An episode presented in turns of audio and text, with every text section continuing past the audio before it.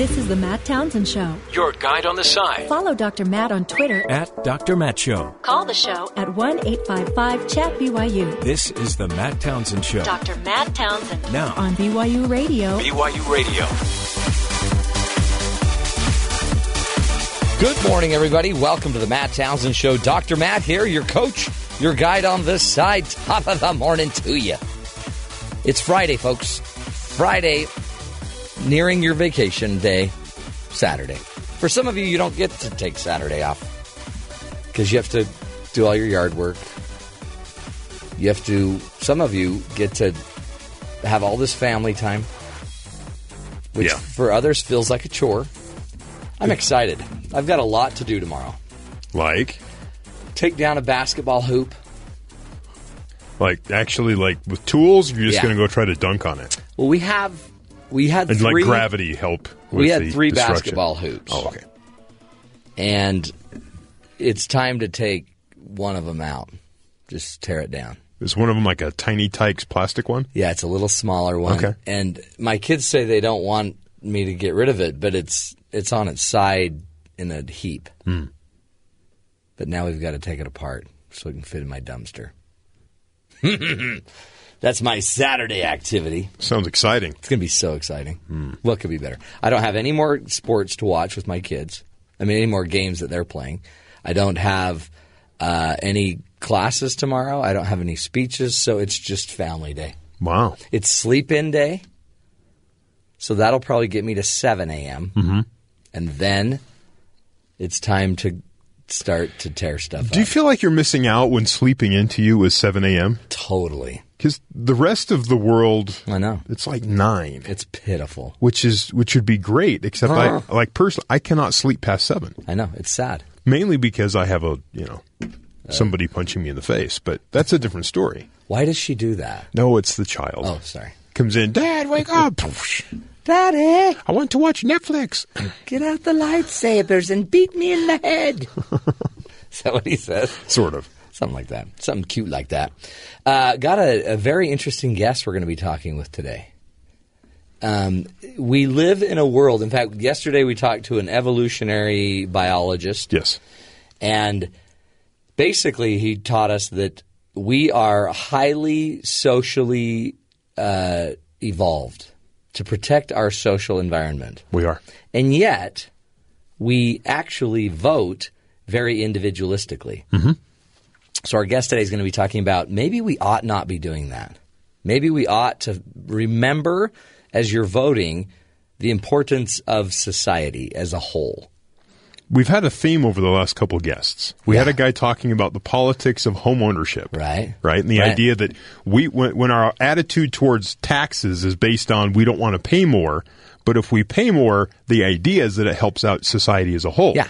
And so if are we, society's helped, then you're helped. you have that individual versus the group concept. Right. We talked about that yesterday with how our, how our society has evolved. Uh-huh. And is it your brain that gets you, you know, all your success, or is it the mere fact that you have become so socialized that you work with people? And then today, this this the woman we're going to have on is talking about like uh, social policy, political policy when it comes to individual versus a social viewpoint. It's pretty cool. Yeah. And when you're about to choose the president, you really ought to be thinking for the whole the like she calls it the commonwealth, but for the community, for everybody. Think about everybody. Think about the whole, not just don't just go in that booth and be a strong individual. Hmm. Hmm. Powerful. So we'll get to her uh, in just a few moments and uh, talk all about that, plus a bunch of other headlines we got to get to, plus some sound clips from Paul Ryan, uh, things that were overheard after his meeting with Senior Trump. And uh, but first, let's get to the headlines with Terry South. Terry, what's going on? Thanks, Matt. The Obama administration has issued a directive telling every public school in the country that transgender students must be allowed access to the restroom or locker room consistent with their gender identity. Schools can provide other options for students seeking additional privacy, but they can't force transgender students to use individual user facilities when other students are not required to do so. The directive makes it clear that the administration considers this a civil rights issue and transgender students must have access to facilities even when students or parents object. The desire to accommodate others' discomfort cannot justify a policy that singles out and disadvantages a particular class of student, the declaration states. Really So, interesting. Following uh, his closed door meeting with Donald Trump at the Republican National Committee headquarters, House Speaker Paul Ryan said he was very encouraged by their exchange and feels that while uniting the party behind the presumptive nominee will take some time, he believes it possible. We talked about our differences, he said. It was also important that we discussed the core principles. I think he said core principles 50 times in the press conference So after this meeting. some core principles. Allegedly, that's what, what the trend is. The fact that we have a, an, an executive that has gone way beyond the boundaries of the Constitution is why we need our core principles. so, back to President He's Obama. dodging.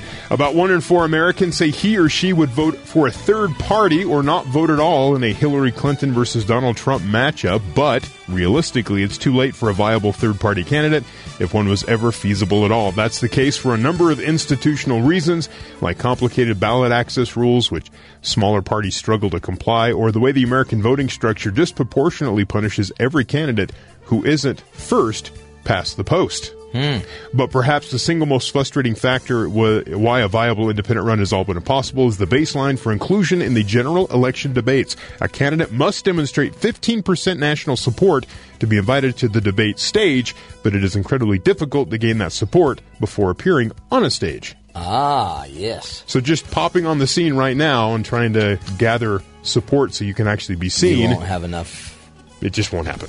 Groundswell. Makes it difficult. The TSA says it's still experiencing delays in its checked bag screening system at uh, Phoenix Sky Harbor International Airport, which has resulted in more than 3,000 bags missing flights so far. TSA spokespeople say that the technical issue began about 6:45 a.m. Thursday. There's no estimate on when the problem will be fixed. The AP reports uh, TSA working with its airline and airport partners using alternative screening tools to screen bags, though those methods aren't as efficient as their automated system. Uh, they also say the uh, TSA is bringing additional canine units from other airports to and bringing networks. So they're messed up. If you saw, there's a lot of luggage stacked up in parking lots. And They're probably it's just probably one guy. You know what I mean? It's Yeah. just one new guy that can't It's the move new- the luggage fast enough. it's the new guy. the guy that's sweating. And this was happening while they were on Cap. The TSA leadership was on Capitol Hill answering why lines are so long. Oh, really? And also, why did somebody who was supervising a bunch of people that failed those security inspections, Uh-huh. why did he get a $90,000 bonus? They get bonuses. That was kind of the attitude from the Congress people sitting on the, you know, asking the questions. Like, they get bonuses? And the guy's like, well, you know, it That's was an old, crazy. he said it was an old system under the old leadership. I've ended that, you know, because they fired everybody. He's, Yeah. he's the new guy. Wow, I want to work there. Yeah, fun times. Good you can, times. You can fail at your job and make an extra 90 grand. Well, Ben, It's America. there's hope, brother. Wow, every Ben, day. do you want to make ninety extra thousand dollars this year? I could make the show a lot worse, Matt. Have I got a job for you? No, no, no. You're doing great. Just, I'm glad you're awake. Good morning to you. You're welcome. Okay. Yeah. Didn't even say that. Didn't know. even say thank you. Um, so here's the deal: Donald Trump goes up to Capitol Hill, knocks him over. They love the guy. As the press release was out to the media the second they left the building. Those are the fastest press people. Quotes, everyone's happy. Yeah. Kumbaya. No one's no one loves him more. But we're not quite ready to endorse him. But it, it could happen. It's a process. It's a process, and uh, um, so since that, we, let's just go through some of the the lessons learned. Okay, um, Reince, Pre- Reince, Yeah. that sounds so wrong. Priebus, um, chairman of the RNC, he, uh, he he came out and this is what he said after the meeting. Well, I think Donald Trump gets it completely about being presidential and gracious, and I can tell you that's how he acts toward uh, me and in, in private. And I think he understands that getting to that place is important. But you know, Donald Trump also has to be Donald Trump. I mean, it's what got him here. Yeah, I mean the guy's got to be the, the guy's got to be himself. So he's gracious in private, They say he was. They not say so much in public. Paul Ryan really liked him in private. Yeah. He's never met him, apparently. Never met him. I mean, maybe a meet, but nothing, nothing like where they talked. And he, says he's very interesting guy. Uh, Paul Ryan um, on on this idea of needing to unify the party. The process of, of unifying the Republican Party, which just finished a primary about a week ago, perhaps one of the most divisive primaries in memory, takes some time. Look, there are people who are for Donald Trump, who are for Ted Cruz, or for John Kasich, who are for Marco Rubio, and everybody else. And it's very important that we don't uh, fake unifying, we don't pretend unification, that we truly and actually unify so that we are full strength in the fall. You don't want to fake that. Fake unification? Yeah. Yeah. I mean, you everybody does that in their marriage once in a while. Do you stay together for the kids, right? Well, you you, you, got, you fought all the way to, you know, Easter brunch, yeah. and then you show up and you fake unification, Yeah. and then, you know, it's cold at the brunch bar. But you're doing it. You're doing it for the kids. You're doing it for grandma, grandpa. Um, Paul Ryan though did say he he heard uh, he heard some good things from Donald. I want to make sure that we really truly understand each other and that we are committed to the conservative principles that make the Republican Party, that built this country. And again, I, I, I'm very encouraged. I, I heard a lot of good things from our presumptive nominee, and we exchanged differences of opinion on a number of things that, you know, everybody knows we have. Yeah. I mean, we know they're going to be different. Like Paul Ryan isn't big on, you know, keeping every Muslim in the world out of the United States. He's against mass deportation and mm-hmm. then shutting down the borders. He's pro- he's against that. Yeah. Paul Ryan's got a hard job Yes, he does. because he has to like take care of everybody in Congress, and a certain percentage of Congress hate Donald Trump and hate Paul Ryan, and that those are the people that he has to kind of make nice with, so that they will be willing to, I guess, support Donald Trump and unify. How do you unify three or four different branches? They call them wings of the party. How that's many the term. wings? There's Yeah. several. Apparently, you just just need two. There's like four or five. well, that's or probably twelve. why this or, thing doesn't fly. Yeah. Then there's like sub wings, Oh, yeah. winglets. Yeah, if you will, winglets, mhm. a winglet of the party. So Man. it just keeps splintering, and he's trying to get a, his hands around his party. And and it seems like Donald did a great job. Flew in there, got about as much attention as the Pope did, It and even had protesters. he did.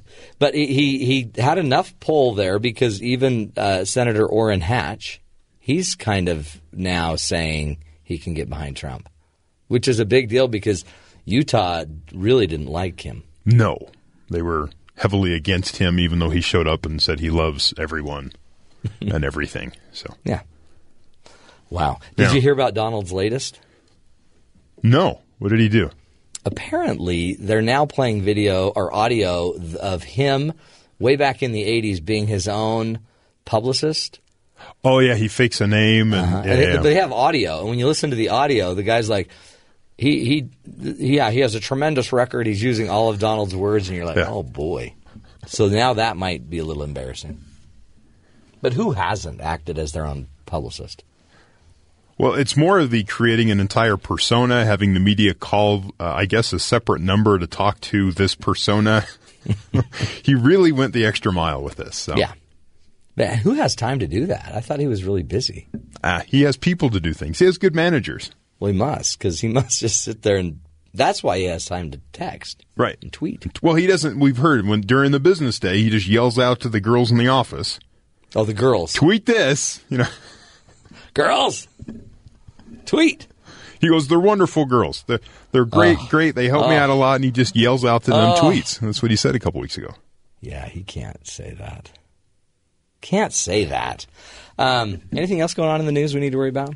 Um, at the moment, uh, Jimmy Kimmel might run for vice president. yeah, we can get to that in a few minutes. it's funny. Yeah, of course. It's Jimmy Kimmel.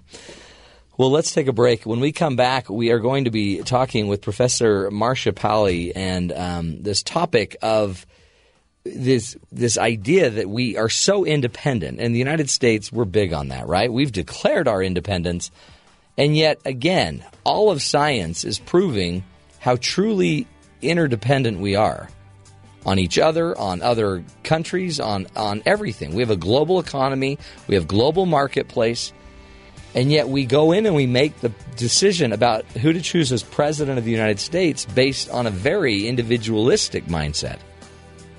And it may not work for us. So we'll be talking about individualism versus kind of collectivism. Stick with us, folks. Some uh, pretty interesting isms coming up. This is the Matt Townsend Show. We will be right back.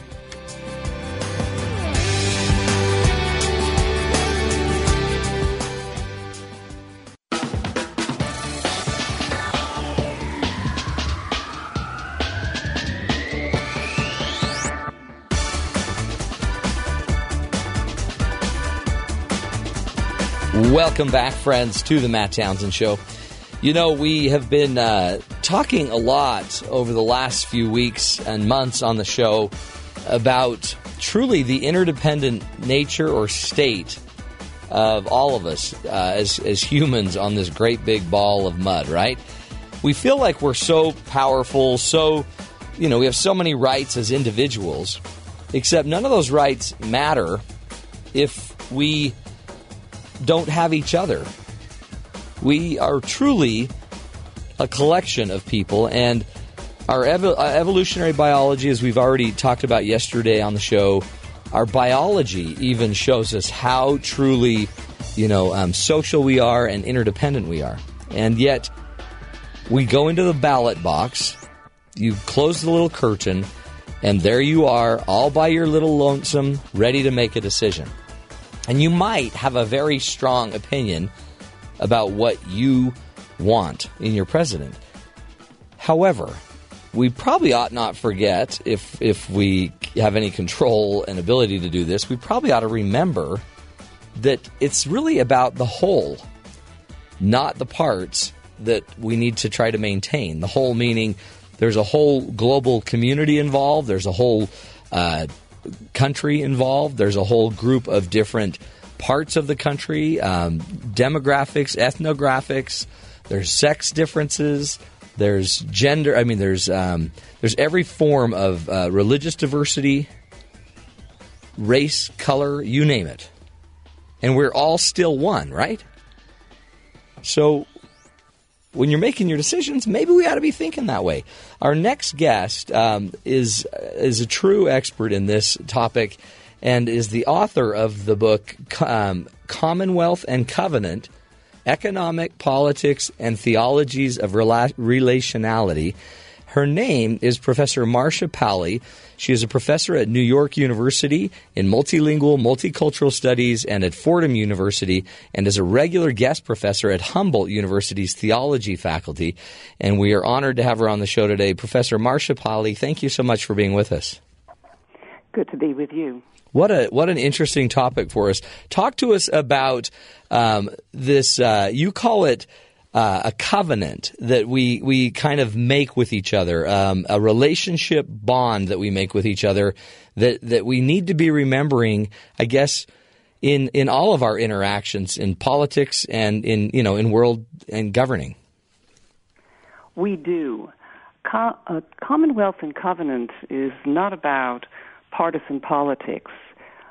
It's about understanding the way we human beings are and the context with each other and the world that we're in in order to frame our economic and political policies and our voting patterns.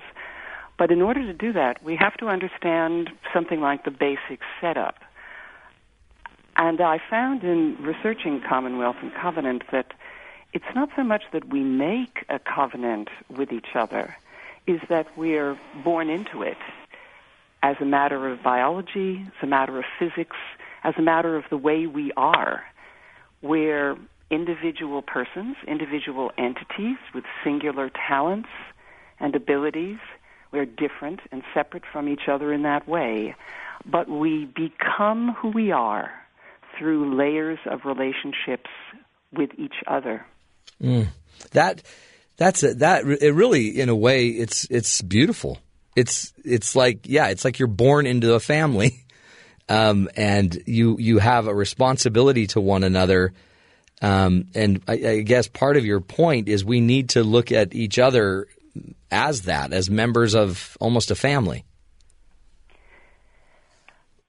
I think our families include, again, as a matter of biology, physics, and our setup, our families include those near and those at some distance for ourselves. Our families extend out. Let me explain what I mean. Uh, of course, think of a young child who is affected by interactions with the parents, caregivers, siblings, community.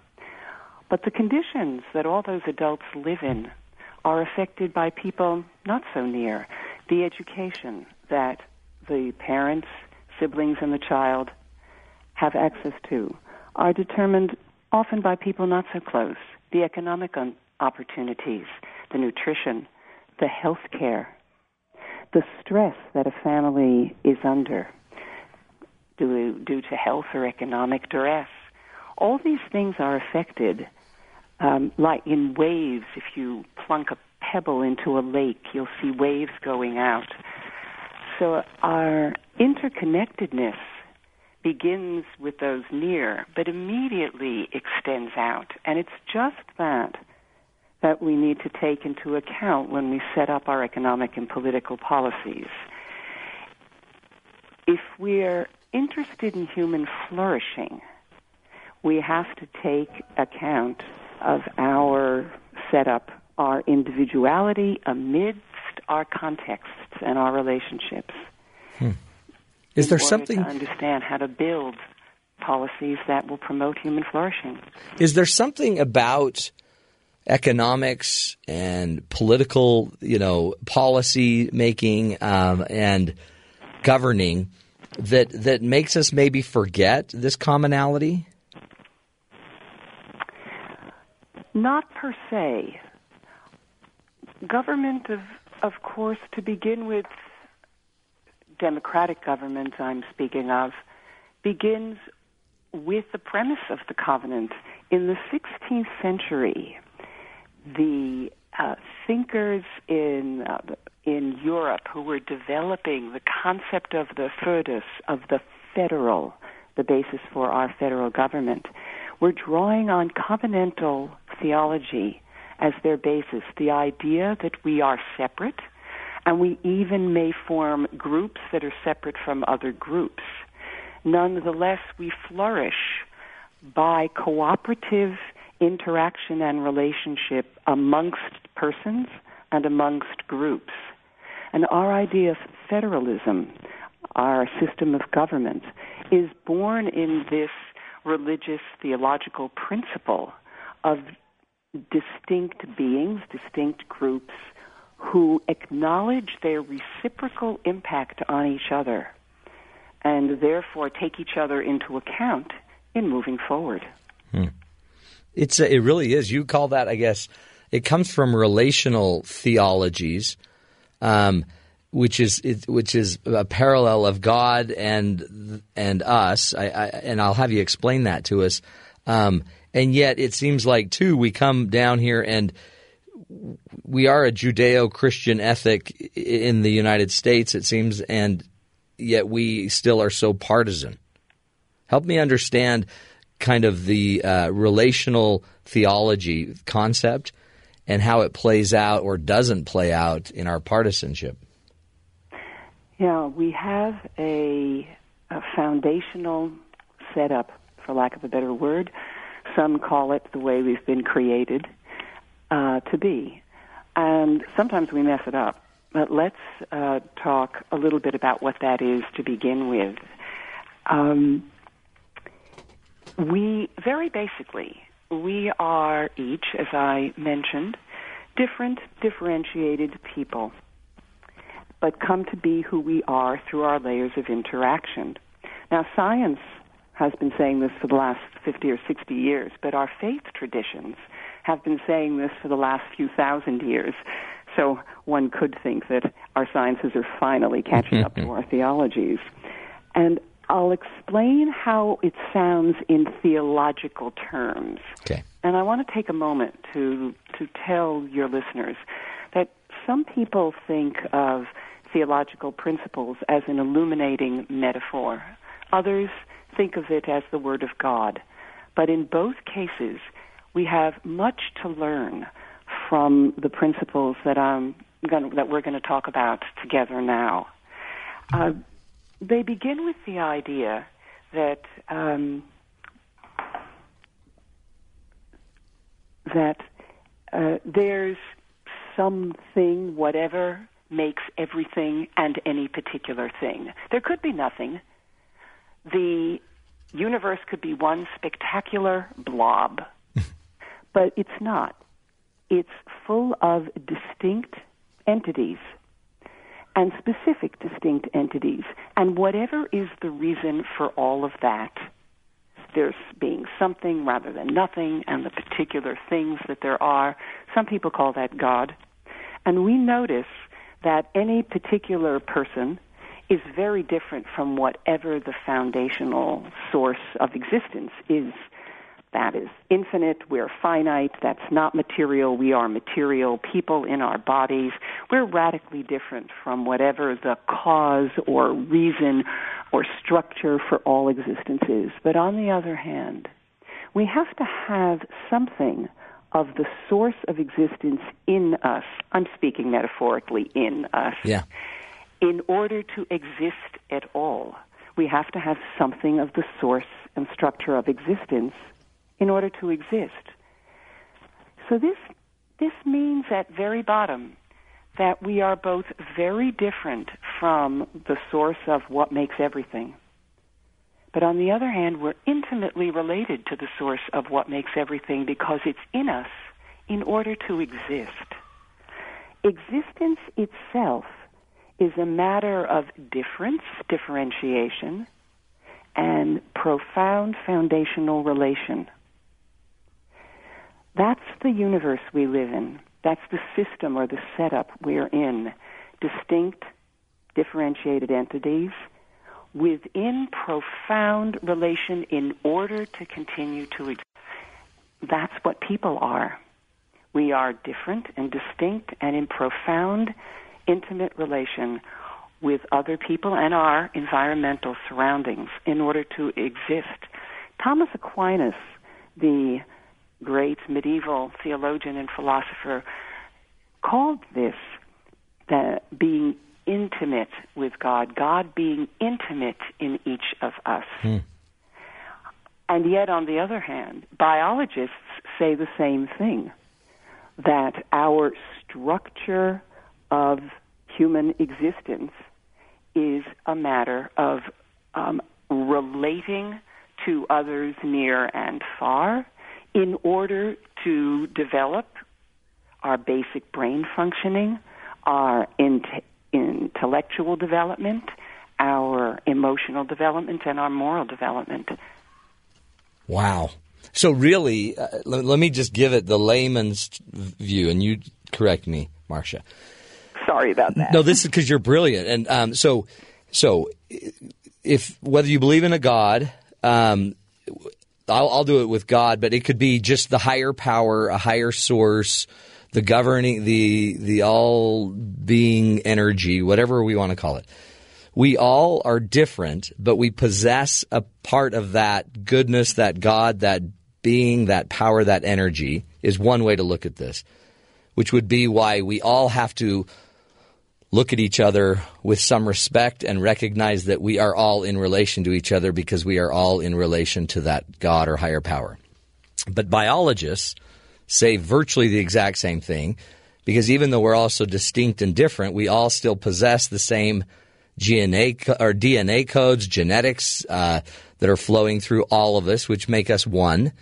Um, and why we are all so, you know, needed to maintain and watch out for each other and physicists say very similar things. So is that the point that even however you look at it, if you look at it through pure theology or religion, let's say, or through biology, we are distinct different beings yet one. Sounds right to me. You've you've made um, an interesting double point. Ooh. One is that we need to look at each other with respect and think about others sometimes quite at a distance from ourselves because they too have within them something of whatever makes everything.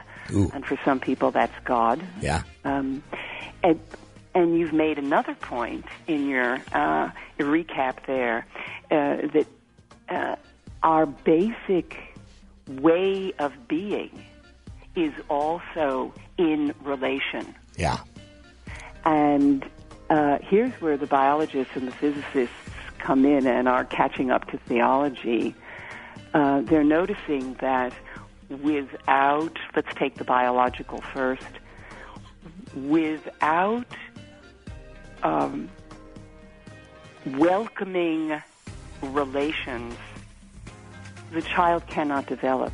Yeah. Uh, we know this on the positive side and the negative side. We know this that if children, if children's physical needs are met, they're fed, they're kept warm, they're washed, their diapers are changed, etc. Let's do this, Professor. I've got to take a break, but um, we'll come back to that welcoming relation that we all need biologically and in life. Uh, excellent, excellent uh, start, I think, with Dr. Marcia Pally. We appreciate her. We'll be right back, folks. This is the Matt Townsend Show.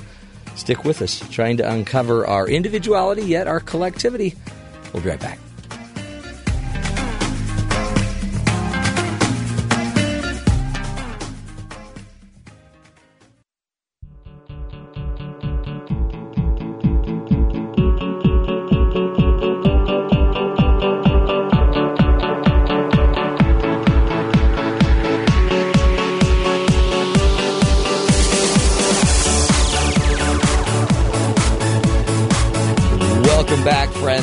Townsend Show.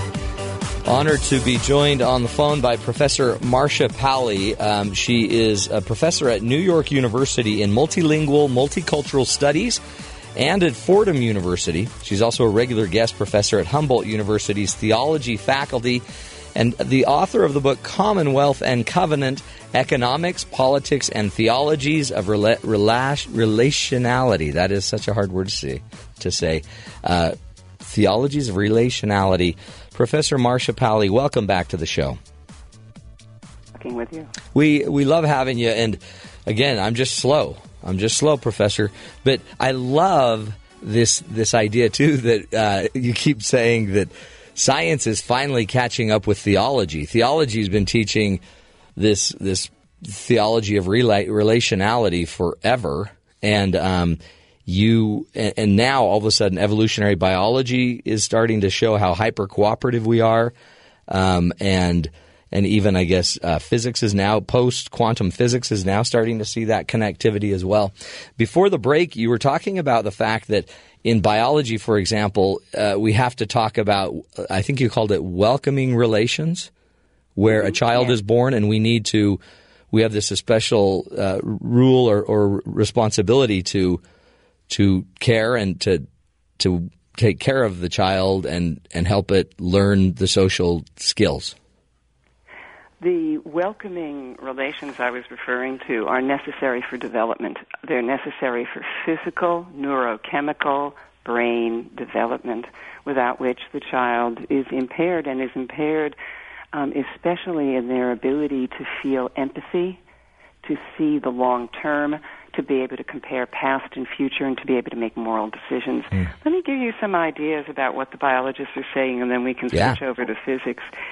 Um, i- evolutionary biologist Donald Pfaff, for example, says that we are not only set up for relationship, but wired for goodwill as a matter of revolution, uh, evolution. Um, and Edwin Fruwald uh, calls this reciprocal altruism, which even precedes our formal institutions and again appears to be hardwired. And there's an evolutionary reason for this. Let's say you have two groups, um, they're looking at some tasty bison to um, kill off in our hunter gatherer stage. Hunting and gathering is 95% of human evolution. If these two groups go to war against each other, they kill off a lot of each other, they reduce their resources, and there's less of a chance anybody's going to get that bison to survive. But if they cooperate, then they get the bison and everybody eats. Uh, and biologists are finding the same thing with um, with child rearing. The more cooperative child rearing uh, there is, the more chances that offspring will survive. And at the level of biology, we shouldn't be surprised because this relational dependence exists in physics. Um, all, all our subatomic particles are distinct particles, to be sure, but their trajectories are formed in relation to the tra- trajectories of other subatomic particles. Uh, for instance, here's um, physicist Carlo Rovelli. All things are continually interacting with one another, and in doing so, each bears the traces of that with which it has interacted in this sense, all things continually exchange information about one another. Hmm. That which makes us specifically human does not signify our separation from nature, it is part of that nature. It's a form that nation has taken here on this planet in the infinite play of combinations through the, here's the point, reciprocal influencing and exchanging. Wow. That's at a subatomic level. That's at the subatomic level. And we shouldn't therefore be surprised that at the biological level and at the develop, human developmental level, we are also distinct, but we don't get to be anybody except through our relations. Mm. You asked me. A, you asked me a question a little while ago. Um, so how come we're so partisan? Right. Um, it's interesting that um, all of the great faith traditions take uh, this into account. Um, noticing when we have free will, we sometimes do make the decisions um, out of fear, often, to focus on me and mind as a protection mechanism.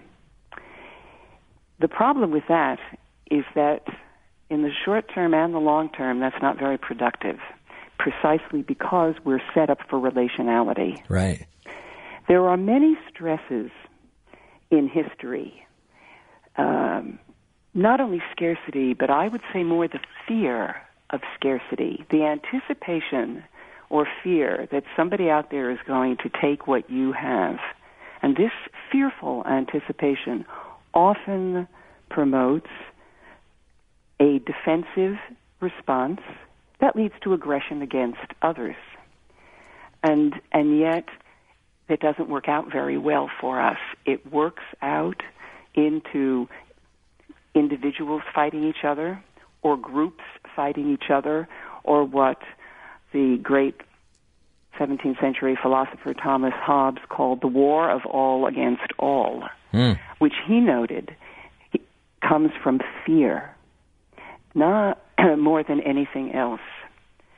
And if you, in a fearful mode, start thinking of yourself excessively, not just yourself in context with others, but only yourself, me and mine, my profits, my firm, my political party, me, me, me, then you're also apt to think that the world works that way, that others are doing the same, and you have to protect yourself Right. from their chicanery and their anticipated attacks against you. And you get a cycle of attacks, and it's a downward spiral because we flourish when we function cooperatively and taking the other into regard, understanding our reciprocal impact and reciprocal responsibility.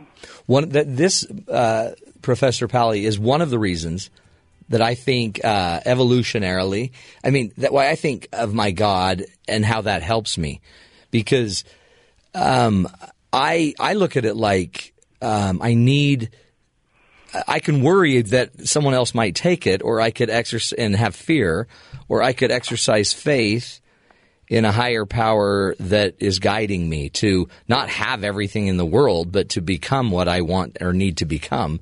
Um, so, so I guess my faith might help me through my fear. But um, we only have a few more minutes, and I've got to ask you this. So, what does all of this have to do with when we walk into the ballot box? What criteria do we use to pick a policy or a president? I think we need to use the criteria that will lead to the long-term flourishing of people on on the earth. Yeah. That means people in their contexts. That's the basic framework.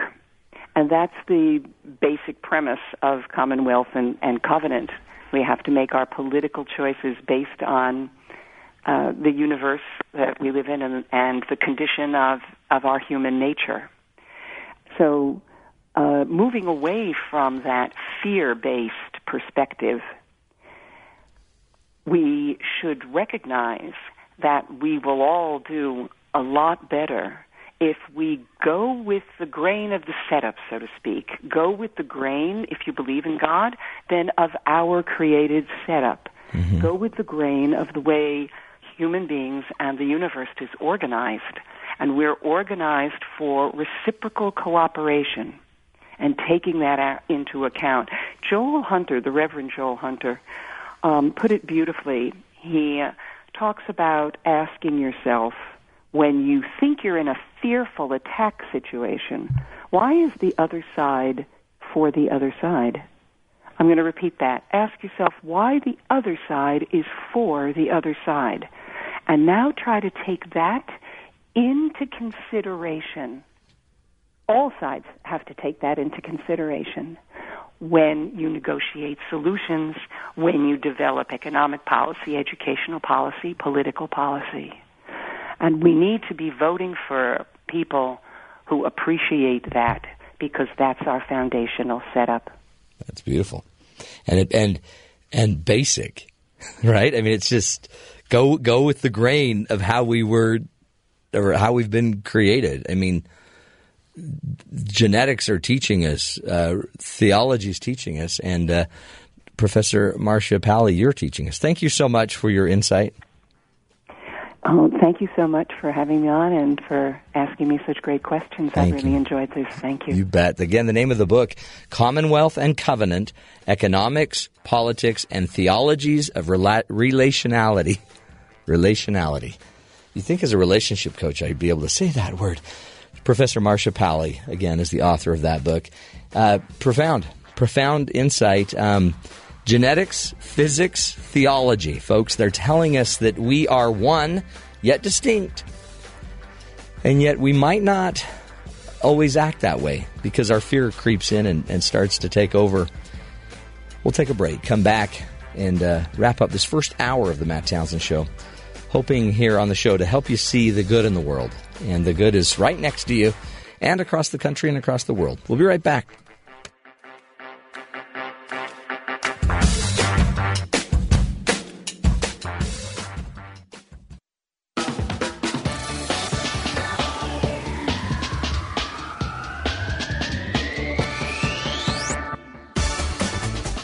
Welcome back, friends, to the Matt Townsend Show. You know, it's so interesting to me. Uh, you talk to all of these academics who spend their entire life studying stuff.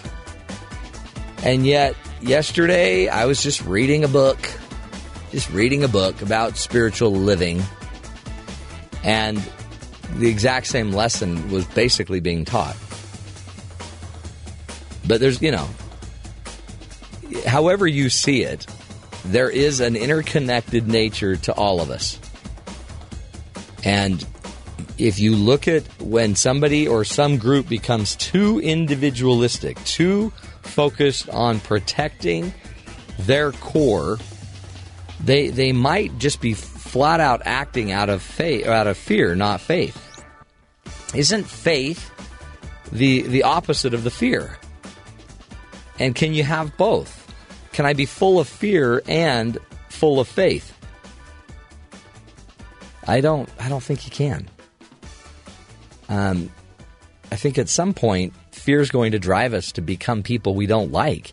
One of the big lessons I see when I'm working with my clients is no matter what happens in your marriage, even if you could blame 99% of the marriage failure on your spouse, I wouldn't. I would I would fully own my 1% or 10% because and I, I was saying this the other day as I was training a bunch of coaches um, on my program. I'm sitting there talking to them and I said, no matter what, it is never a one way failure of a relationship. Relationships don't just fail one way.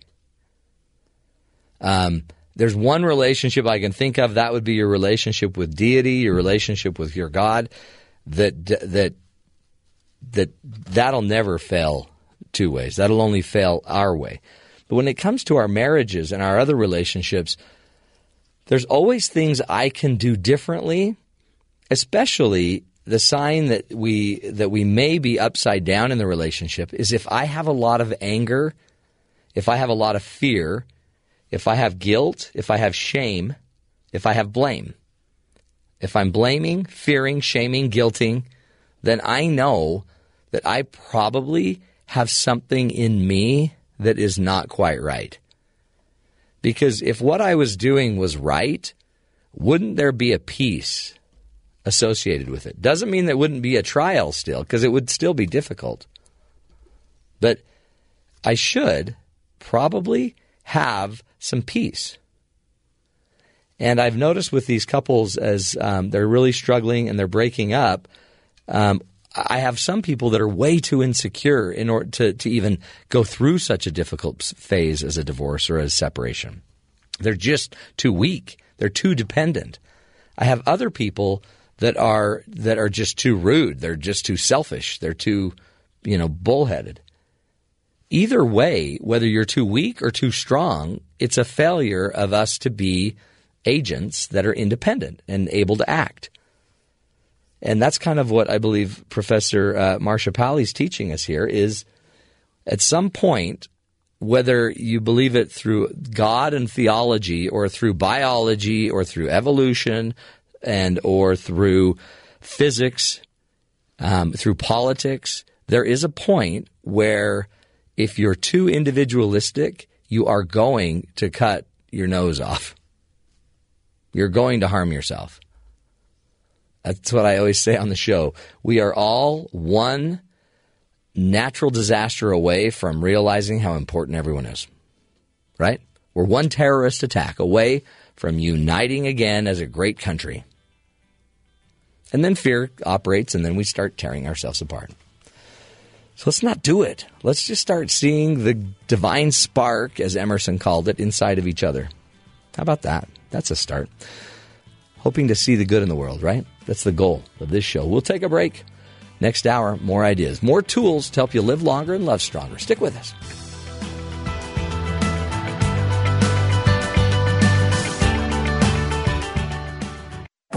This is the Matt Townsend Show. Your guide on the side Follow Dr. Matt on Twitter. at Dr. Matt Show. Call the show at 1 855 Chat BYU. This is the Matt Townsend Show. Dr. Matt Townsend Now, on BYU Radio. BYU Radio.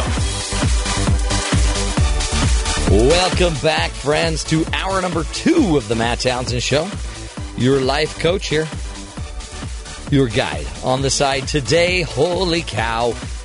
We are going to go take you on a course through the uh, ancient Chinese philosophy. And uh, who better to teach us than two professors from Harvard? It's going to be quite the journey as we will go in deep and try to figure out what we can learn from Chinese philosophers. Man, how many times have you heard somebody quote Buddha, Confucius? Come on. Great stuff. Great uh, great insights. So we'll, we'll be talking with them in just a few moments. Hopefully create a little zen space for you as you enter into your weekend.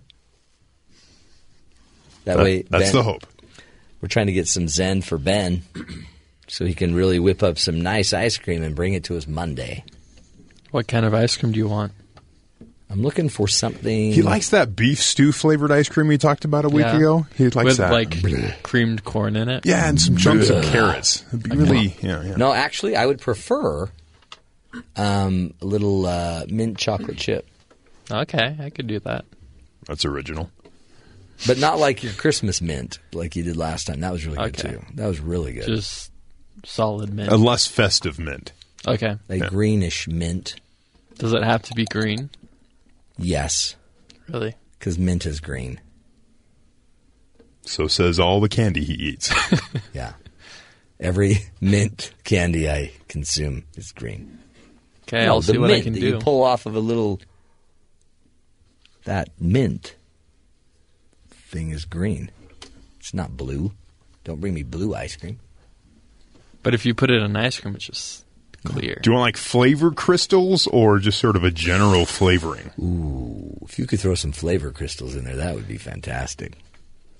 But don't make it taste like uh, toothpaste. Last time he ran out of mint, and he just put toothpaste in. Yeah, well, Well, I, I swirled it in. I didn't make the ice cream taste like mint. Yeah. I just like swirled that. It had a horrible taste, horrible aftertaste, and I had gut burn for about a week. But my teeth whiter than ever. Yeah.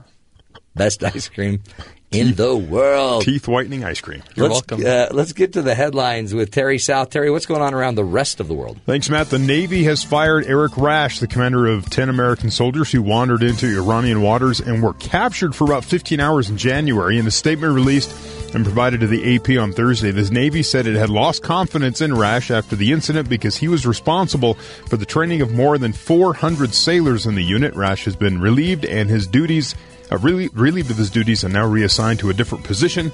Words are uh, the word has it it's latrine duty. Oh boy, That's what happens. I watch movies. Yeah. When you're in trouble Yeah. in the military, either KP or latrine. you're either peeling potatoes or it's latrines. Don't they call it the head on the ship? Depends. I don't know. Depends on the movie. Depends on the movie. Swallowing the Donald Trump pill has been rough for many Republican establishment, leading to a discussion about shutting out independents and Democrats from helping to pe- uh, pick future nominees during the primaries. Political reports in states with closed primaries, Ted Cruz often beat Trump, a fact that is not going to noticed. Even Republican National Committee Chairman Reince Priebus argued that only Republicans should vote in a Repu- Republican primaries. Some others have made the case for softer rules, let the states decide, but pointed out that the advantage to having a closed primary system is evident. Wow. Huh. You Just know, shut it down. Well, it's bad. Any yeah, they're already anyway.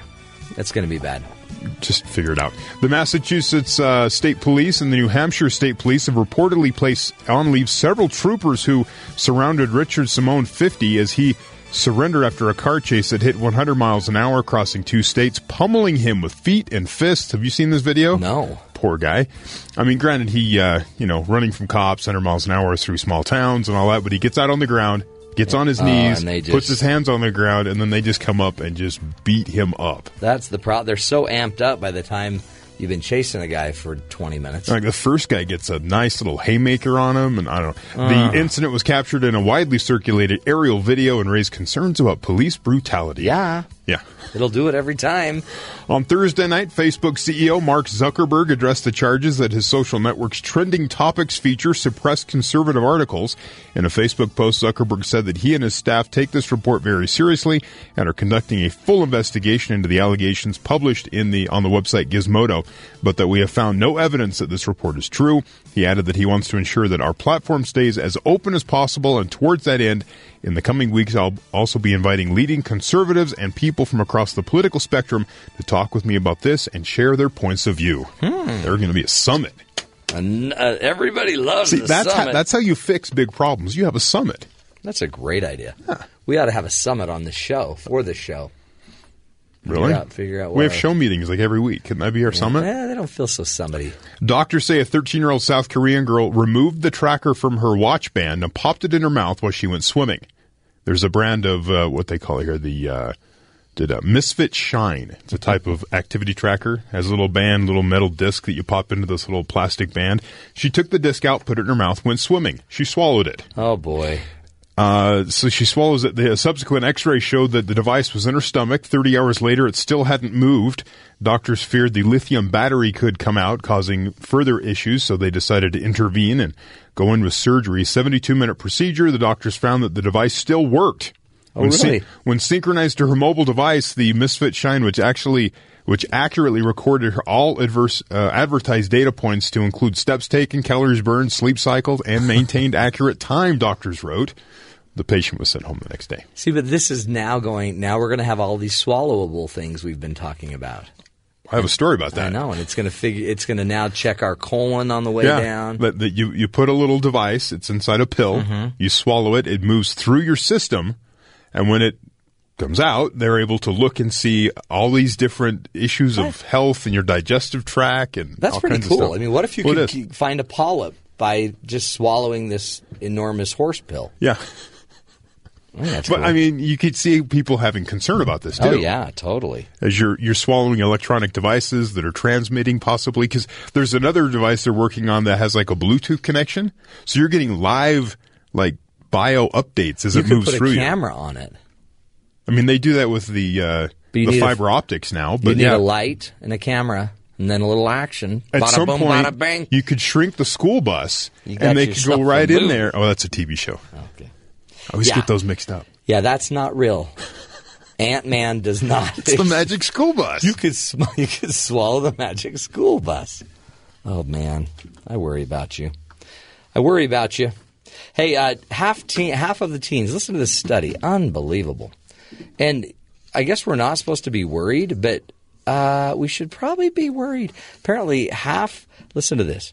Um, eight out of. Uh, hold on, I got to get the numbers right. Fifty percent of teens and twenty percent of parents feel that they are addicted to their mobile phones, hmm. according to a new poll. Eighty percent of teens check their phones hourly. Seventy-two percent feel the need to respond immediately. So if 50% of your kids are telling you they're addicted to their cell phone, hmm. you know that means 90% are. right, This is crazy. as they're underreporting. right. Now, my wife says I'm addicted to my phone. I think she's wrong. You totally are. And I say, hold on a second. Let me check this. Okay, go ahead. No. As she continues to tell me I'm addicted. No. I no, I walked in the other day and in the green room area, you were on the couch just talking to it. to my phone? Yeah. Well, was I on the phone? No. You just had it sitting on a pillow and you Oh. were talking to it. I think you were talking to Siri. Hmm. Yeah. We have long conversations, me and Siri. Yeah. I'm sorry. Some people Siri doesn't like. Yeah, Siri doesn't work very well. Yeah, Siri doesn't seem to understand my my drawl. You think they would uh, fix that somehow, but whatever. Someday. Not to criticize. No, no, no. We're not against it. So uh, we are going to find an expert that can come on and talk about teenage addiction to smart technology. This is you telling me to go find somebody. Mm-hmm. Okay. Pretty glad you picked up on it. Okay. Uh, there also, for some people that are internet addicted, they now have boot camps you can go to. Or deboot camps. Yeah, Unbooting camps. yeah, There'd be a better name there. yeah. They need to get uh, Detox. Deboot is deboot is in the closet. That's German, Ben. No, no, probably not. How do you say boot in German? Boot, but it's yeah. I mean, he just, so it was German. He just said it. I just said it Don't- exactly like that. And Don't, Yeah, don't but- criticize unless you need to. yeah, the deboot. It's actually not boot. How do you say boot? Stiefel. See, Whatever. he just tries to say like schnoodle or something, and Have you ever heard him say Farfignugan? no. He says it totally I wrong. know. Say it, Ben. He doesn't even say it right. It's not even close. I've watched. Vergnügen. See, I've watched the commercials. No, that's not how that's they say not it. it. Not even close. What else you got, Terry? So, um, a forthcoming book Yes. called The Confessions of Congressman X, purportedly written by a sitting and rumored to be Democratic congressman, promised to be an anonymous revelation of everything terrible you've always suspected about America's representatives in Washington. Okay. Why do we want to watch this? It's a book. It's a tell-all book. Oh, but that'll turn into a movie. It says some choice quotes about Congress include most of my colleagues are dishonest career politicians who revel in the power and special interest money that is lavished upon them. yeah, totally. My main job is to keep my job, to get reelected. It takes precedence over everything. Fundraising is so time consuming, I seldom read any bills I vote on. Like many of my colleagues, I don't know how the legislation will be implemented or what it'll cost. Don't even know. But voters aren't spared his poison pen either. He says the average man on the street actually thinks he influences how I vote. Unless it's a hot button issue, his thoughts are generally meaningless. I politely listen, but then I follow the money. Oh my heavens. It says voters are incredibly ignorant and know little about our form of government and how it works. Which, you know, Never know if that's really. offend the voter. It's far easier than you think to manipulate a, a national, a nation of naive, self-absorbed sheep who crave instant gratification. That is So this book will be out soon. anonymous. Anonymous. It's, uh, Congressman X is the name of it. Are you serious? It's a real congressman. It's a real book. real. This isn't The Onion. This isn't some parody thing. This is a real book that will be published in the next coming months. Holy cow! I want it. Let's get them on the show. I don't know if Congressman X will be doing many interviews. Yeah, probably not.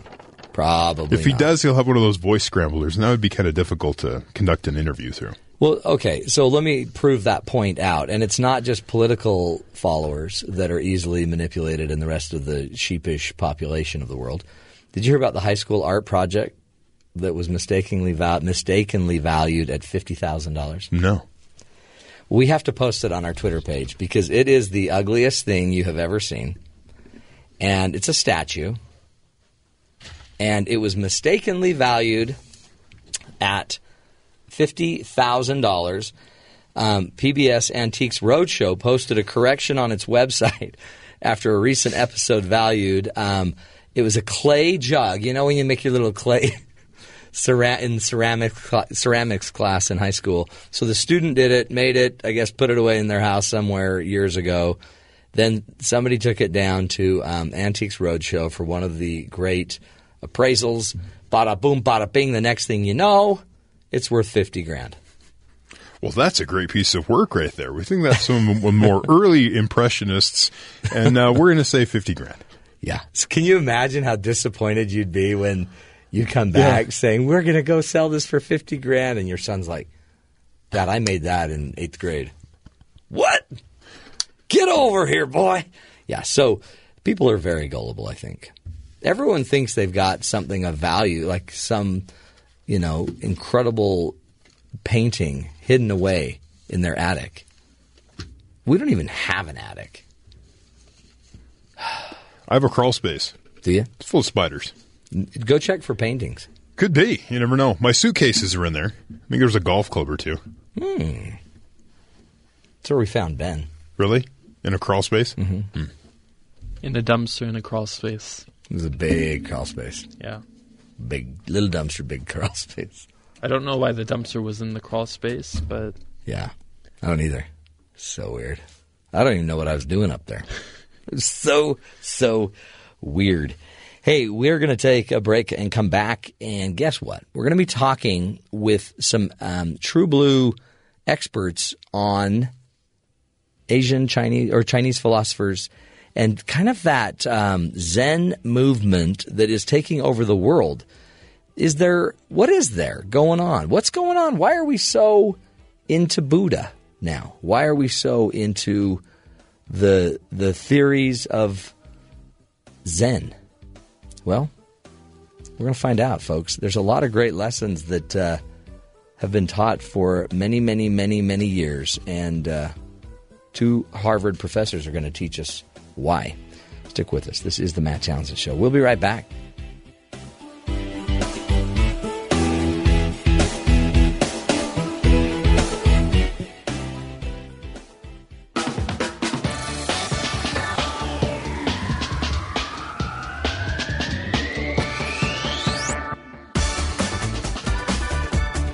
Welcome back, friends, to the Matt Townsend Show.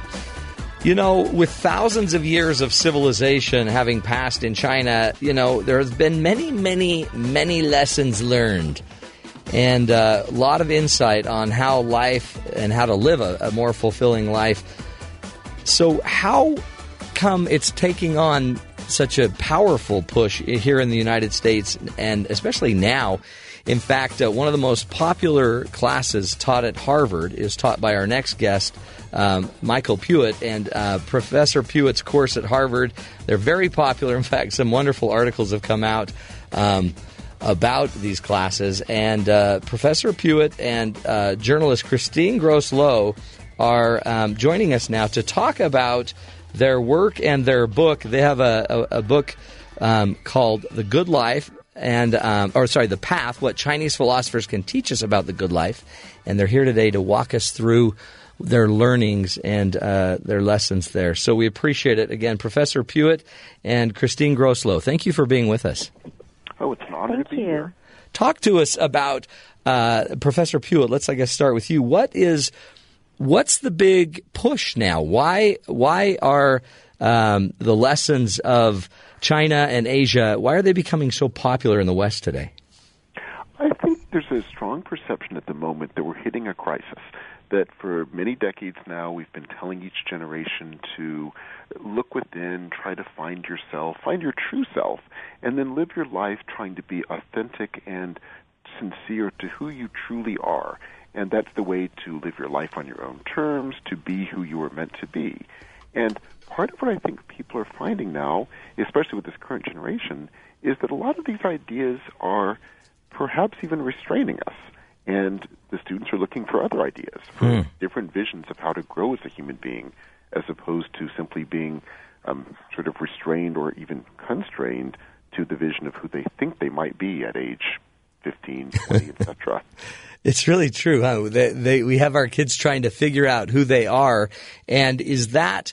I mean, are they are they on the right track, or it seems like sometimes we we teach that uh, Chinese culture and those philosophers would teach us more about you know isolation, maybe the Buddhist monk that sat up on top of the mountain in solitude um, to find oneself.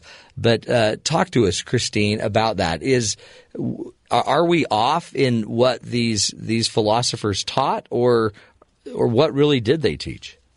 I think that's, I mean, that's such a great example of a sort of Western romanticized and misunderstand, you know, a, a misunderstanding of what um, many Asian philosophies were about. And it's also very telling that, um, you know, someone meditating on a mountaintop by himself, that that is the figure that we have um, taken to represent um, what Asian philosophy is about. Really, so many of these philosophies, especially the ones that we talk about in the past, are about um, you know engaging with the world, not retreating from it. And I think that the fact that you know that these are that the isolated figure on the mountaintop is the sort of um, predominant image that we have of Asian philosophy is problematic, and it also tells us a lot about what we in the West um, valorize. And um, you know, I think that this this is not, in my opinion, a very good thing. I think that um, for us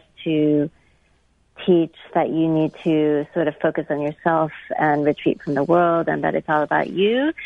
Is in part what has led to such a cultural crisis of values, and um, these ideas that talk about the fact that none of us is alone in the world, that we are always engaging with others, that we cultivate, when we cultivate ourselves um, to be the best that we can be in relation to other people. I mean, that's not all that they were talking about, but that, that's a, you know, certainly a part that we do talk about in our book. Then I think that that is, um, that points the way toward a better society, a better world, and a better self as well. Hmm. It's so true. You almost can see many of uh, many of us in the United States. We might love our own little mountain where we can go pontificate and yell all of our you know beliefs and philosophies. Um, but as we've been talking about so much on my show recently, in fact, even just last hour, our need to our need to also uh, understand the whole and the bigger picture of that we are you know that we are in a relationship with everyone else in this world that's critical as well do you see is that professor Puett? is that why you have so many of the students there at Harvard uh, clamoring to get in your class I think that's absolutely the case. I think this is a generation that's been raised very much in the ideology that you've been mentioning. You know, everyone on their own mountain, strive to be your best self and and ignore the world around you. And I think the current generation is realizing it's an ideology that's failing them. Hmm. And exactly as you said, they are now realizing that no, the way you can become a great human being is precisely through the relationships you build and by building a flourishing world around one, one can flourish, but of course everyone else flourishes too. And it's really by the work we do, building great relationships, building great worlds around us, that is really our, our life's goal. Hmm. It's so true, and it's it. Sadly, we seem to only know kind of the philosophers by their you know trite little phrases. They're not trite, but they're they're they're they're you know perfect meme length phrase. But they didn't teach by just a sentence, right? They didn't they teach. How did they teach? Yes, you're exactly right. I mean, we- we hear these little, as you said, meme-like statements from a Confucius, and we hear a sentence here and a sentence there. But actually, what they really taught was about daily life. And what really intrigued them is the ways in just the very ways we interact with people on a daily basis in our very mundane activities. That's the place, they say, where either we can become stuck in, in patterns and ruts that hold us back, that hurt our relationships, or conversely, it's where we can grow as human beings, building great relationships, working with those around us, slowly becoming over time, and really training ourselves to become over time a wonderful human being in the sense of being able to actually respond to those around us and, and help everyone around us. Ah, and we need to we need to learn about it. We need to get it out there. Christine, how did you uh, meet Professor Puett? How did how did the journalist and the professor get together to start writing the book? Oh well, let's see. I um I actually did a doctorate at Harvard myself um, years ago, and it was in East Asian history. So I knew of Professor Puett. We overlapped at Harvard for a little bit, um, but then I went. I, I graduated. I decided not to go into academia, and um, but you know, as I became a freelancer, and as I, um, you know, I was living in Cambridge, and I was hearing about this course at Harvard that was famous, um, that was growing and growing, and I reached out to um, Professor Puett and asked if I could sit in on the course, and then I decided to write an article about it um, that was in the Atlantic, and um, you know that article got so much attention right away that we um, we decided to write a book together to bring it out to a much wider audience. That's great. So the book, The Path: What Chinese Philosophers Can Teach Us About the Good Life, is that the content from the classroom? Well, it's content from the. It's not. It's definitely not all the content whatsoever. Yeah. Um, the the course is is quite long, and in fact, the second half of the course focuses on um, political theory, and we um, we focus in the book a little bit more on the first half of the course, um, which is um, the the entire course. The official name of it is um, Chinese political and ethical theory. So, um, you know, we focus on the things that people can do in their everyday lives to become good human beings, um, and touch a little bit on some of the issues that come up in the rest of the course. But no, it would have been impossible. Um, there's just, you know, there there is we we would like to think of this book as a sort of supplement, but certainly not a replacement. Um, there's nothing like being in the course itself. Yeah, right. To really experience the, you know, his Professor Puett's dynamic lecturing style and the teachings of these philosophers. That's fantastic. I mean, really, this is um, the, more and more. It seems like we are we're wanting to kind of dive into to the excellent professor on a campus in any location that has kind of mastered a certain subject, and especially the way in teaching people. Uh, I, I mean, I, you got to get it on film, Michael. Let's get going. Let's get it out there. Actually, I would love to. Yes, I, I think getting these ideas out to as many people as possible is just so important. Oh. These ideas are extraordinary. Yeah. Um, let's do this. I want to get into the ideas and, and even maybe have you run through some of the, the great misunderstandings that we have uh, with, with the Chinese philosophers. Um, you've already talked about one. Let's take a break, come back, and continue the discussion. And you can just start walking us through some of your lessons. Start teaching us, and, and both of you share with us uh, your, your lessons, your learnings, and how it's impacted you. We'll be back, folks, with Dr. Michael Puett and uh, actually Dr. Christine Gross-Loh as well. Um, two uh, wonderful uh, resources for all of us about the path, what Chinese philosophers can teach us about the good life. Stick with us, folks, helping you see the good in the world. This is the Matt Townsend Show.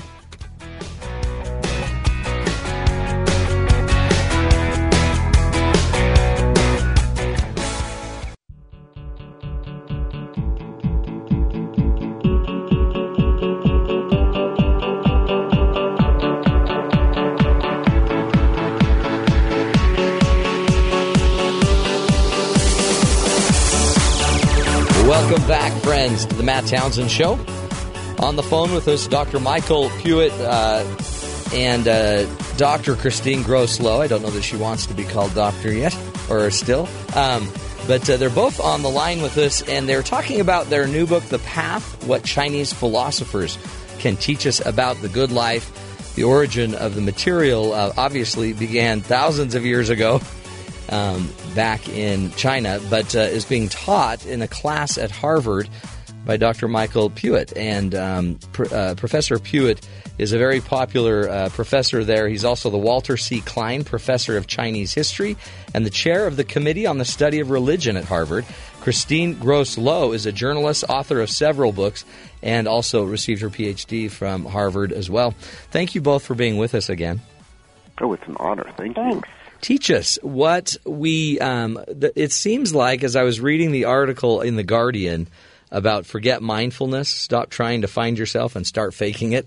It seems like we really misunderstand um, a lot of the great uh, lessons of these philosophers like Confucius and um, and others. So teach us what are some of the things that we misunderstand but would be so advantageous if we could bring them into our lives here in the Western culture.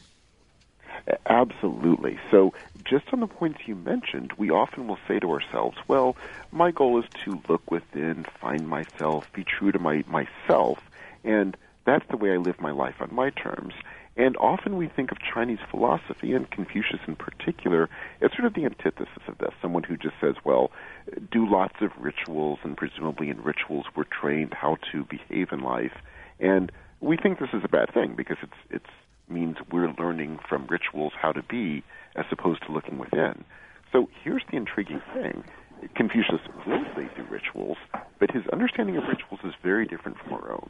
What he will say is, we as human beings are messy, and we tend to fall into kind of patterns and ruts with each other, where I will draw out negative um, emotions from those around me by doing things often that I'm not aware of, and they will do the same. And over time, these ruts can kind of harden, which is why entire relationships can be defined for years, even decades in these very negative emotions of angers and jealousies and resentments. Now, the reason Confucius would say do rituals is rituals are designed to break you from that. And what you're doing in a ritual is, for a brief moment, you become a different person, relating to those around you in a different way, drawing out different emotions. And by doing that, you're slowly training yourself to break from these ruts that hold us back. Hmm.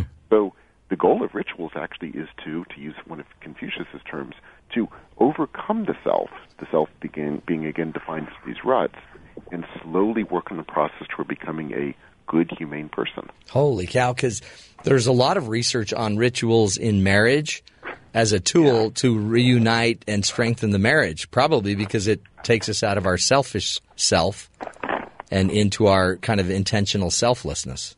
That is precisely right. Precisely. That is we cool. Tend to look down on rituals, but yes, we have tons of evidence saying actually it's the exact opposite.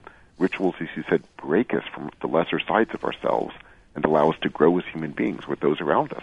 Yeah, and again, but we, I, I think that's it. We we think uh, he was getting into the ritual to just get more into himself. Exactly. But it's the opposite. Precisely the opposite. He's it's breaking himself. Yeah, indeed. Perfectly put. Is it not about the self then? Is it? I mean, it's interesting. Um, talk to me about that, Christine, because is that is are we not to find ourself in ourself?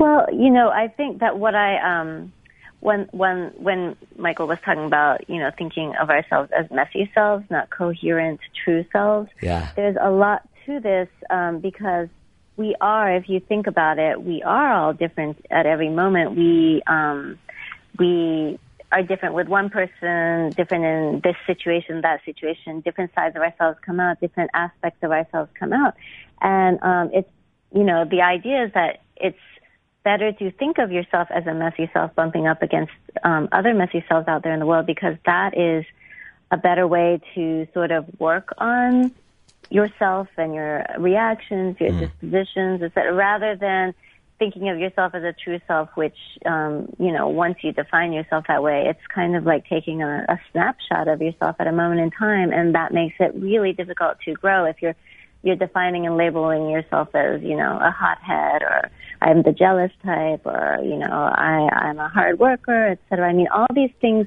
are true in one moment of our lives, but it doesn't have to be what defines us as a whole. Hmm. No, and you can totally see that. I mean, this idea that um, you almost need to be bumping into people, messy self after messy self.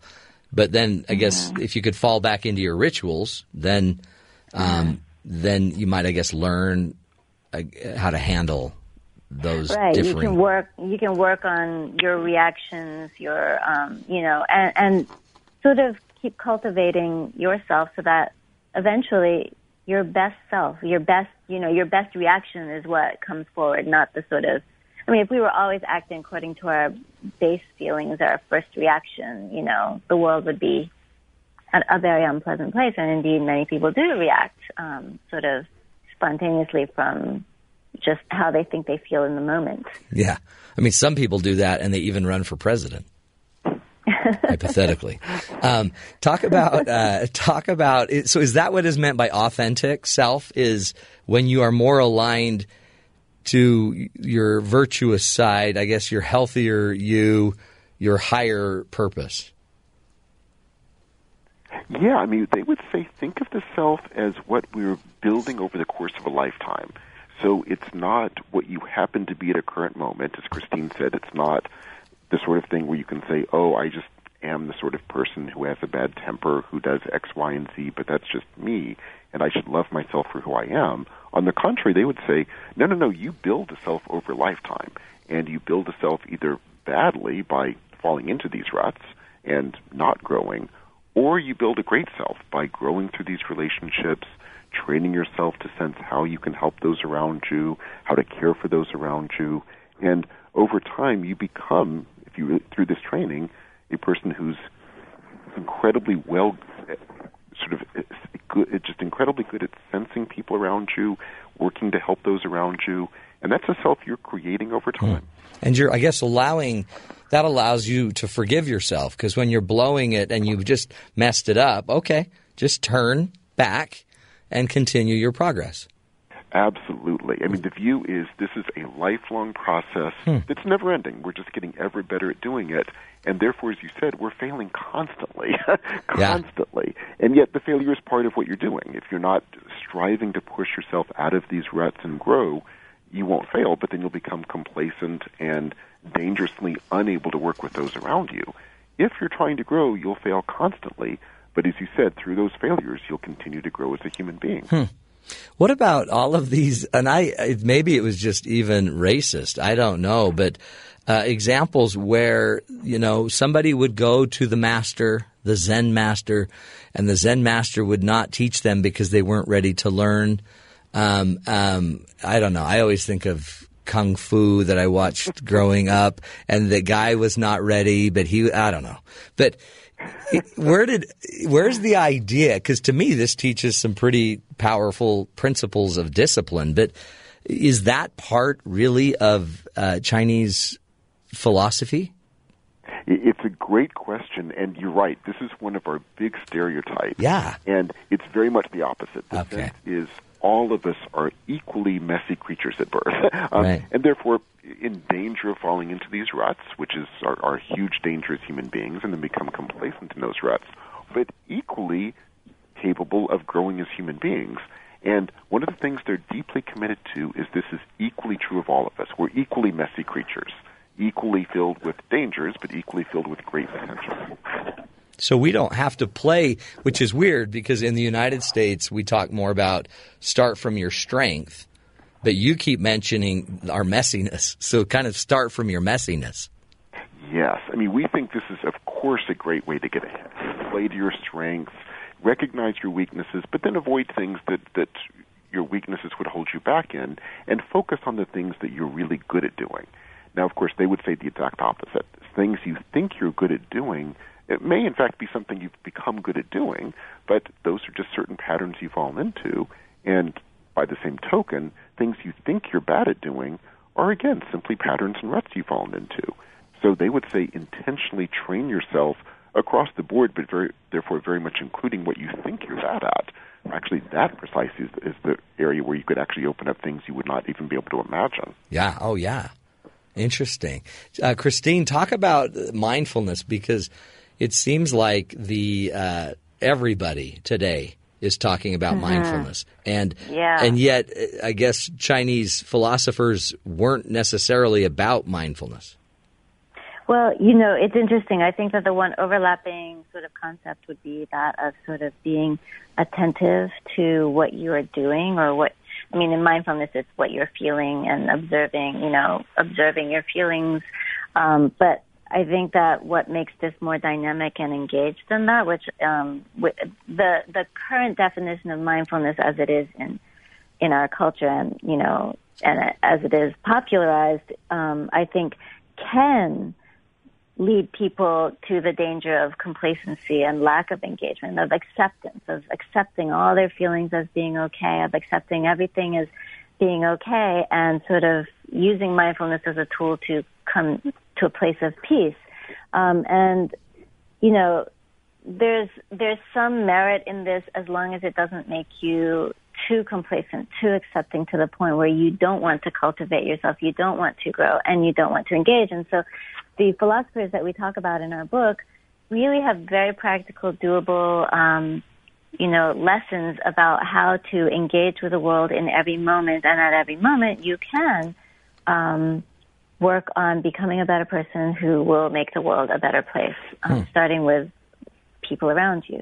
Yeah, it's um, it, it just seems like this theme of experiencing, learning as you go, changing, growing, like with a demand to grow. Right? I mean, it sounds like Mhm. there there's not just don't just float through life. I mean, become a change agent and start with yourself, and then work with other people to create growth. Right. Powerful. Exactly. What um is and we'll we'll give you both a chance to do it. What what stands out for you, Michael? Um, what is one of your favorite lessons? The lesson too that you feel like you most bring home to your your family, your life, your personal life. What what lessons are most you know into your heart? Without question, I would say the notion that in practice we are capable of becoming such extraordinarily better human beings than we think. And that's fine to say in the abstract, but what's really powerful is when you start doing what they're advocating, these little rituals in which we're training ourselves to become better, it is amazing how quickly you begin experiencing the world differently, opening up your perspectives, um, becoming more able to work with people, develop better relationships, and it's something that works incredibly well in practice. And I found it incredibly moving. It- It's such a push against so many of our assumptions about the self and so many of our assumptions about just accepting yourself for who you are. And you realize very quickly in practice that no, no, we are capable of being so much more than we think we are capable of. Yeah. And it's, I guess, too, it's so, it's spiritual, yet intuitive. It was so intuitive, they, they just discerned it. They were, I mean, I'm sure highly, highly, highly gifted people, but um, they also just intuited the, the change that needed to be there and keep it simple. Yes, I think part of what's powerful about it is I tell my students, is we often do little bits of what they're talking about. So we kind of intuitively get what they're talking about. We just don't do it very well because we're so committed to this view that, oh, I just am who I am and I Right. should love myself for who I am. And when, on the contrary, you really start doing what they're advocating, in other words, more of the little things we kind of know but just don't really do, but if you really do them, you realize that that their vision of the self is not only much more powerful than our own, um, they're really onto something profound. Yeah. Yeah. Um, and Christine, what was your biggest lesson? What stands out most for you personally? Well, um, so I have four children, um, four children ranging in age from six to fifteen, and um, I think that what what really hit home for me was the idea of you know we there is this mantra of self acceptance and then playing to your strengths and teaching your children to sort of figure out who they are and what they're going to be able to do best in life. And and I think that this really sort of turned all of that on its head for me.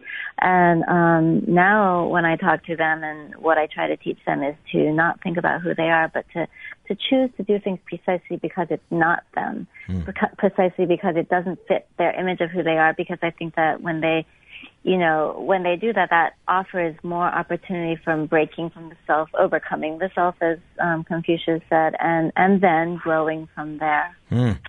That's that's it's so counterintuitive, isn't it? But do, Mhm, eh, because we want to probably protect our egoic self, and instead Mhm. this helps to break it. Well, beautiful, uh, wonderful stuff. And so I'm assuming that the book, The Path, what Chinese philosophers can teach us about the good life, is that a great place for just us lay folk to start? Absolutely, yes. No, I we we try to pick the very best of everything that has inspired Michael's students, inspired him and myself, and and write them up in the book. So I, I do think it's a great place to start. Beautiful. Well, I highly suggest it. Um, Dr. Michael Puett, uh, Dr. Christine Gross-Loh, thank you both so much for spending this Thank time with you. us. It's been Thank such an you. honor. Thank you, You so bet. much. And beautiful lessons for all of us to see the good in the world. And remember that light and goodness is everywhere, folks. It's everywhere. It's been in every culture. It's somewhere there in the hearts and the minds of all people. That's what we want everyone to remember. Go check out the book, the book The Path What Chinese Philosophers Can Teach Us About the Good Life. We'll take a break, come back, and uh, we're going to track down one of our producers who is in Cape Cod somewhere running a Ragnar race. We'll explain what that is coming up. Stick with us. This is The Matt Townsend Show.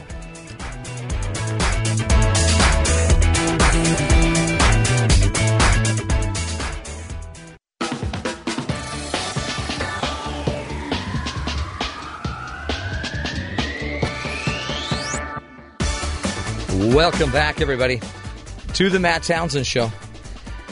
Uh, this just in. Uh, in Cape Cod, you may be wondering what's going on.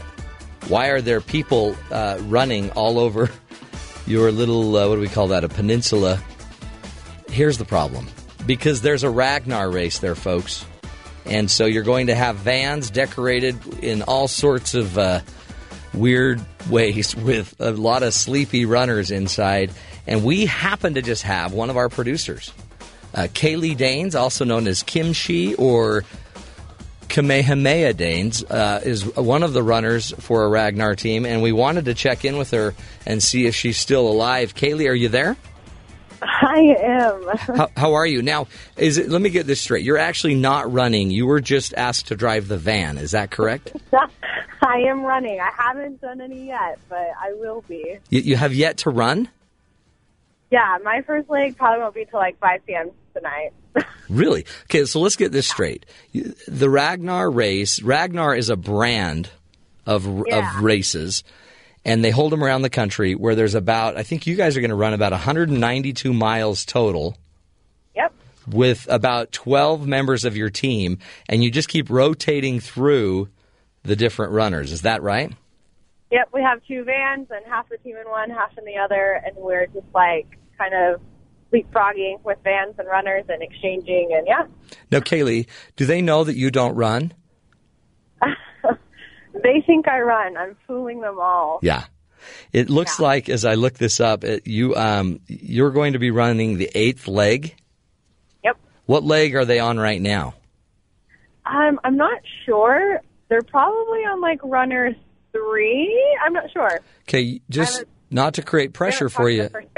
The First van. Yeah, you may want to pay attention to that. I think it's closer to Okay. my leg. I'll start paying attention. The And first your- van hasn't finished yet. Okay, okay. Your first run will be 4.86 miles. It's a moderate run. Your second run will be 5.57 miles. And then your third run, if you actually make it that long, will be 2.3 miles.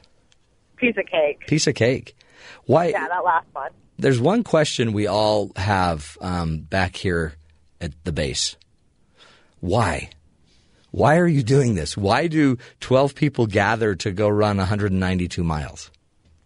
It's just fun, the adrenaline, and um, I don't know. My brother-in-law asked me to do it, and we're doing it with a bunch of our friends just for fun. It will be a great story to tell you one day. Yeah. Total lightweight. Stupid, stupid, stupid. Very stupid. You can't be just boom, boom. Total control. Donald Bing, Trump bing, likes bong, it a bong, lot. Bing, bing, bing. You know what that is, right? You know the. Um, Kaylee, are you still there? I'm here. Here's a question for you. How come some of the people on the team have to run like 23 miles and you get to run 12, 13 miles? Um, Doesn't seem fair. they're probably a lot better runners than I am. I'm not running the least amount, though. I know that. I'm right in the middle. Yeah. Did they know that you're going to be running with oxygen? Uh, no, I also haven't told them I have a stomach ulcer, so we're going to keep that on the down low. Make sure that Yeah. Well, it sounds like fun. So you just drive around in the van following and then um, Yep. And With then- the team, we have an awesome team name. It's Snape Cod for Harry Potter lovers out there. oh, Snape. Yeah, Snape- so running Cape Cod. So our team name's called Snape Cod. We have Snape Cod. Snape face on it. Yeah. Wow. Yeah, great. So it's fun. You decorate your van, you hang out, Mhm. and you just laugh a lot. And we try and get in like an hour of sleep. Man, I really wanted to. I really, I wanted to be able to talk to you while you were running. So I know that would have been great. I'll leave you a voicemail yeah, tonight. yeah, do around that. 3 a.m. Yeah, my wife will be like, "Who's this woman breathing all heavy?"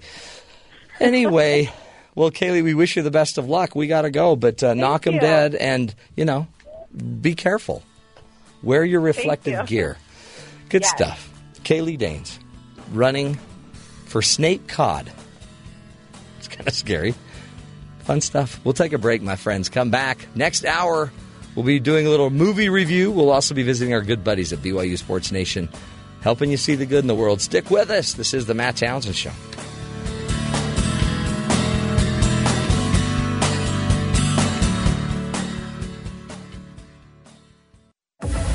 The Matt Townsend Show. Your guide on the side. Follow Dr. Matt on Twitter. At Dr. Matt Show. Call the show at 1 855 Chat BYU. This is the Matt Townsend Show. Dr. Matt Townsend. Now. On BYU Radio. BYU Radio.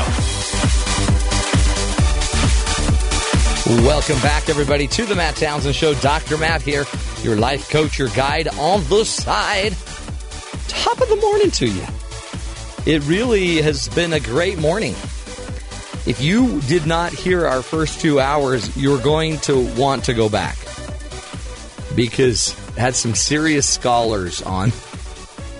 I had worries about today. Our first guest, way, way heady, but really important lesson about being.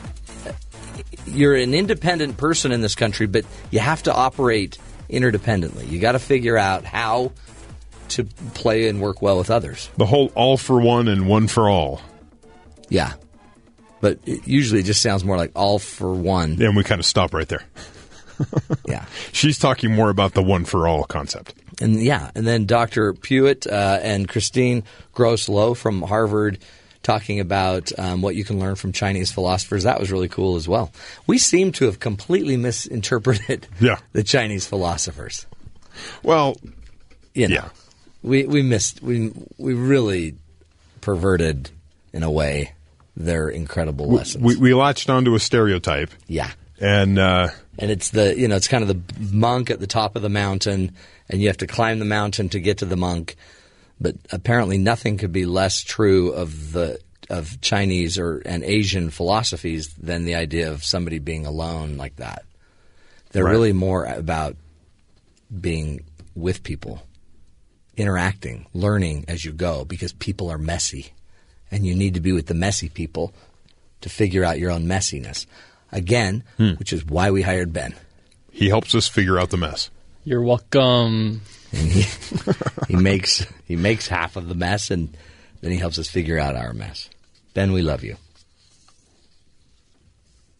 It was kind of a delayed applause. It's That like a a- really the slow- audience was unsure what their role in this was Yeah. supposed to be at that moment. It's They're like, like "Do we clap? Do we not? What's going on?" I, I it took a little bit of time for me to like lift No, the we sign understand. up. It's it's like State of U- of the Union, and the president delivers kind of a a, a shaky.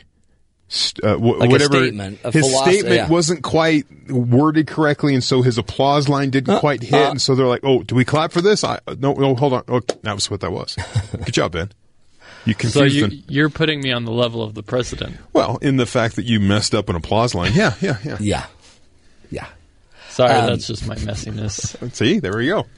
We've also got the news to do. We're going to talk today with Rod Gustafson about uh, the movie Money Monster that is coming out. And, uh, you know, that's got, what's his bucket in it? What's his bucket? The big dude, Clooney. Clooney. And it's it's kind of struggling, maybe. He says he will not allow Trump to be elected to the White House. Well, according to the, you know, maybe this movie might make it harder for him to stop Trump. We'll see. We'll find out.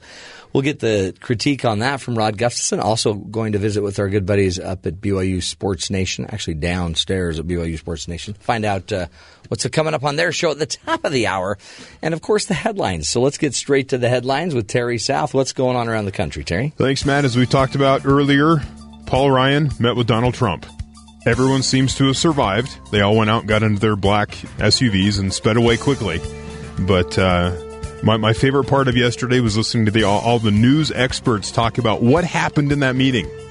Except nobody knows what happened in that meeting because no one has said what's happened in that meeting, but they all had something to say about what happened in that meeting. It was a good meeting. It was a great meeting. If we're getting closer to someday possibly being able to unite, and I'm going to back him. So nothing's changed. They've now talked for 45 minutes, which is 45 minutes more than they talked before. Right. Also, Senator Lindsey Graham did say on Thursday he had a cordial, pleasant phone conversation with the presumptive Republican nominee on Wednesday. The pair spoke for 15 minutes, discussed national security issues, Graham said, and he gave Trump his assessment about where we stand in the fight against ISIS and the long term danger possessed by the Iranian nuclear deal. He asked good questions, Graham has long said that we will he will never endorse his former rival, and he clarified that just because they spoke, that he hasn't changed his mind on that point. And he's probably still kind of bent because Trump gave out his cell phone number and he had to go get a new phone. if you remember that, that happened a year ago. Oh yeah. Oh yeah. Uh, we talked about that one. We talked about the uh, police officers that are being suspended because of the car chase and they beat up the guy driving the car.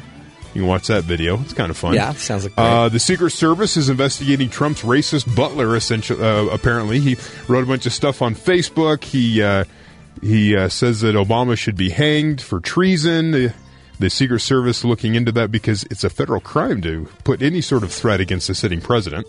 So they look into those. Uh, he doesn't have a high opinion of Hillary Clinton. I can't really share what he wrote because Wow. of context, but uh, yeah, he doesn't really have that great of opinion.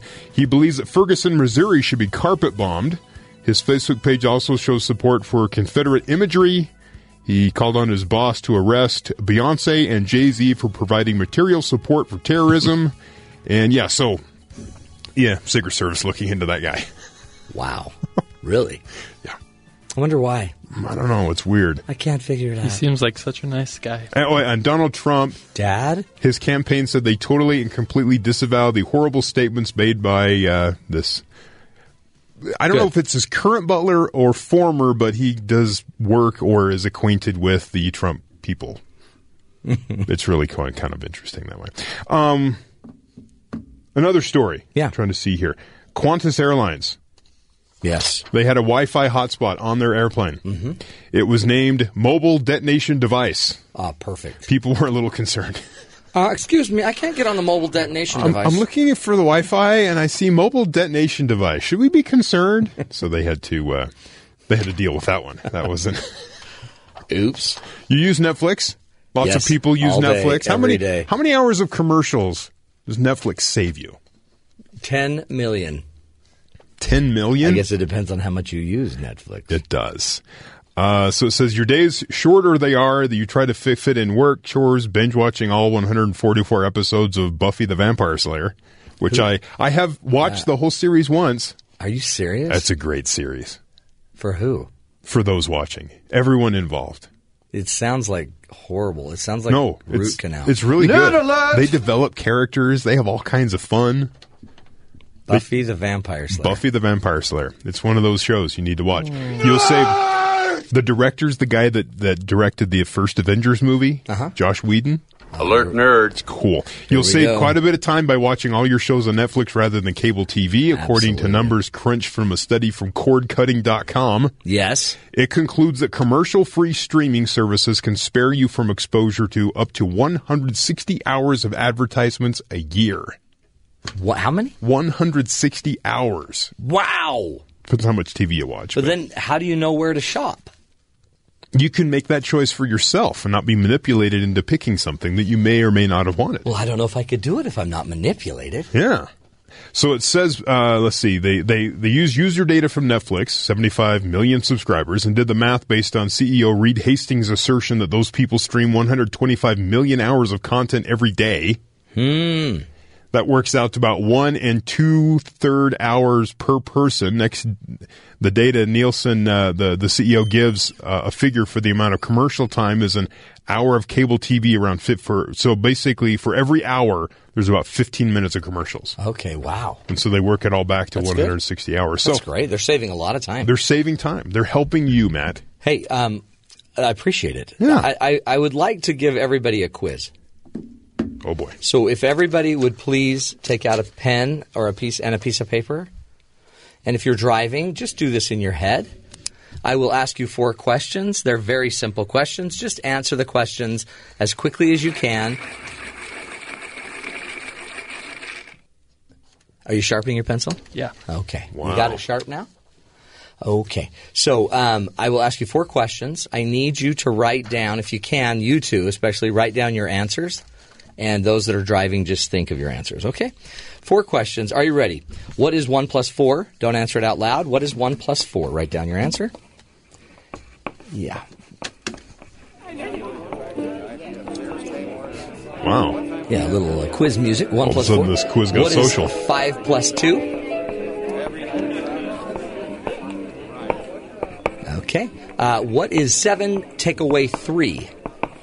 What is 7 take away 3? And name a vegetable. Name a vegetable. Name a vegetable and write it down. Done.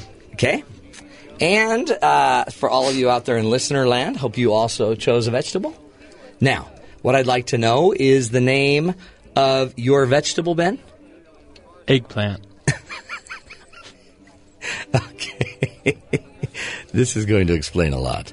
And you, Terry. Carrot. Carrot. When I did this activity, I too chose a carrot, as I'm sure 90% of you in listener land did. Because the 90% of the time, if I ask those four questions, your answer for your vegetable will be a carrot. Why? 90% of the time, except for eggplant, eggplant boy. Eggplant boy. You are, that is why you're the anomaly, 10%. Here's why. Um, it turns out that uh, 90% of the people say carrot, right? But here's why. It has something to do with the way your brain stores and categorizes information. Obviously, there are lots of other vegetables people could choose from, like an eggplant. If that's even a, is that a vegetable? Yeah. Uh, you might want to look that up. In my head, I went cucumber, lettuce, and then settled on I carrot. I, some I did the exact same thing, Why? and I settled right in on it. Listen, probably uh, it's it's not even that you like it more, No. um, but you, when you're suddenly asked to switch from doing a math problem to thinking about vegetables, your brain goes for whatever reason to the prototype vegetable. Okay. The prototype vegetable is a carrot. That's what is the stereotype That for is like if your if your brain is going to save an image for a vegetable, the vegetable saved would usually be a carrot ninety percent of the time. We call that for all the normal folk. Yeah. Ninety percent of the time, you'll choose the carrot. I'm normal. You're absolutely normal. Nice. Now, Ben, mm. you chose eggplant. What does that say about me? It shows that you're not developmentally there yet. Wow. In which ways? Not a lot of ways. I'd like to also see the numbers that you answered to see if you actually got the math right. Um, it doesn't say anything. It just says that for some odd reason, your brain, when you switched from the numbers to the vegetable area, your brain somehow either stores an eggplant as the prototypical. Uh, did you have a lot of eggplant growing up? No, I don't think I've ever eaten it. It's kind of mushy. Were you ever? Did you ever have a traumatic event where somebody beat the crud out of you with an eggplant? Did you get pummeled about the head and shoulder with an eggplant? Yeah, I, well, yeah, I think there was this time when I was like He's making it up. You can tell. 12 years old. because he's slowing down. Yeah, he's got tells. So he had to think about it. Yeah. okay, so we don't believe that. Okay, well, um, Hmm. what this might just mean, Ben, is I mean, I think honestly, I'll be throwing these quizzes at you f- a lot over the next few weeks. We we need to know. Yeah, well, HR says by law we have to figure it out. Oh, okay, okay. It's up to us. Well, somebody's got to do it, and they say they're really busy. Okay. Usually they go the whole unbiased third party, but that's fine. Well, but they also said he is our problem. Oh, okay. I don't know what they meant by that. Someone said yes, you can work here. So Ben's prototypical vegetable is an eggplant. Hmm. That's crazy. I think that just means that I'm original. no, It really might mean your brain processes faster. Yep. Or maybe you never moved in your brain at all. No, I think my brain processes faster. It might. It might. You're kind of biased, by the way. If the rest of you out there said carrot, then guess what? Good job. You're you're normal like You're us. just you're just normal. anyway, fun test. By the way, that comes to us from the website um, bustle.com. Don't know what that means. Yeah. Hmm. Always got to be careful. That's interesting stuff, though. Crazy, yeah. By the way, it is also Blame Someone Else Day. Love this day. My favorite day. I tend to always blame somebody else. I mean, it's easier. Yeah, yeah. I mean, why take responsibility? Right. I feel like I'm the one that gets the blame. Nope, you're not. I blame you for that wrong answer. Yep, accurate. Okay. Any other questions, man? Um. Okay. We're going to take a break. When we come back, we will be visiting with uh, Rod Gustafson from ParentPreviews.com reviewing the movie Money Monster. Stick with us, folks. This is the Matt Townsend Show. We'll be right back.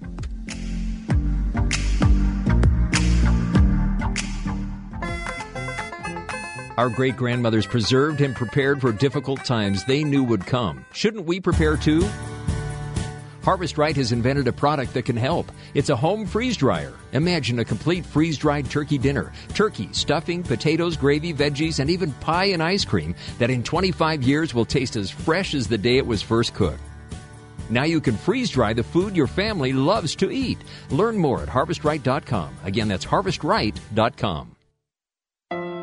I'm attorney Chris Dexter from Dexter Law. Some people believe that they only need a lawyer when they're in trouble.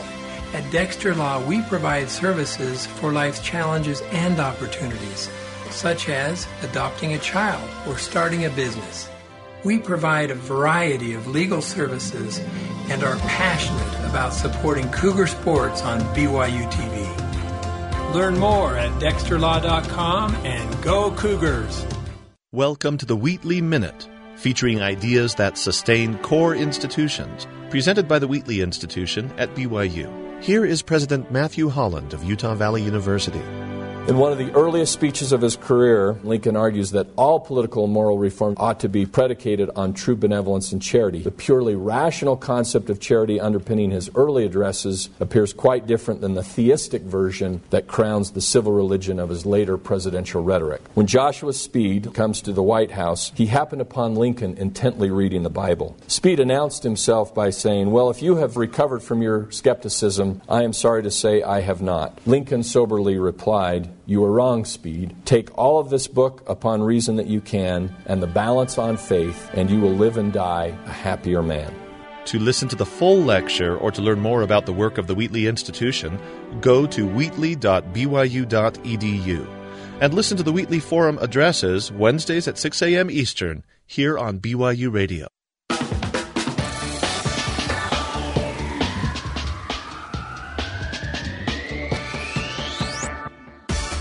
Welcome back, everybody, to the Matt Townsend Show. Hey, you know, one of my uh, favorite times of the week is when we get to go talk to Rod Gustafson to find out about the upcoming uh, movies that are being released. Um, Money Monster was, uh, I think, it's coming out this weekend. And uh, Rod Gustafson, again, with ParentPreviews.com. He's a film critic specializing in reviewing movies and media from a parent's perspective and uh, he'll go through the movie, figure out you know what you need to watch out for if you're taking your kids, or if you're gonna if your kids are gonna try to go to these movies. Today's movie is a little different than you normally do, Rod. This is an R-rated movie. Yeah, that's because there is nothing else to go see, Matt. There's Isn't that sad? What's going on? Yeah, I know. We get occasional weeks like this, but I, you know, this R-rated movie. First of all, it takes place in the broadcast world, and, and that's my life. I've been in broadcasting since I've been 15 years old, and so I'm a sucker for movies that take place in television stations and in in broadcast scenarios. Uh, so that part of it was interesting to me, but I also there's a bit of a there's a bit of a media literacy angle to this movie that unfortunately the, the creators of the film didn't really explore, but it's kind of an interesting film Hmm. to look at. Is it who's now who's in it? This is George Clooney. This is George Clooney, Julia Roberts, uh, Jack O'Connell, another actor that is uh, fairly well known in television circles. And uh, this movie is called Money Monster. And what the setup is, is George Clooney plays a host of a financial uh, television show. But when I say a financial television show, what it really is, it's, it's one of these infotainment shows where he actually this he plays this host who he opens the show by doing a dance in all these cheesy costumes with dancing girls and he's got all of these weird props and whatnot that he uses and so it's a very um a kind of a satirical look at the financial world and whatnot within the within the concept of this television show. Because really, this is a movie about a TV show within a movie, and uh, so so this this show, this television show, kind of represents what is happening in journalism today, where we have a lot of this infotainment where we are dealing with serious topics and yet we're packaging them in an entertaining package, and that's what's happening here. And um, and then there's a takeover of some sort.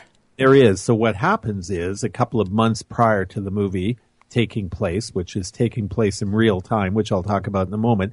A couple of months earlier, uh, Clooney's character gave a glowing recommendation for a stock. Well, since then, the stock has mysteriously just plummeted in price to about 10% of its original value.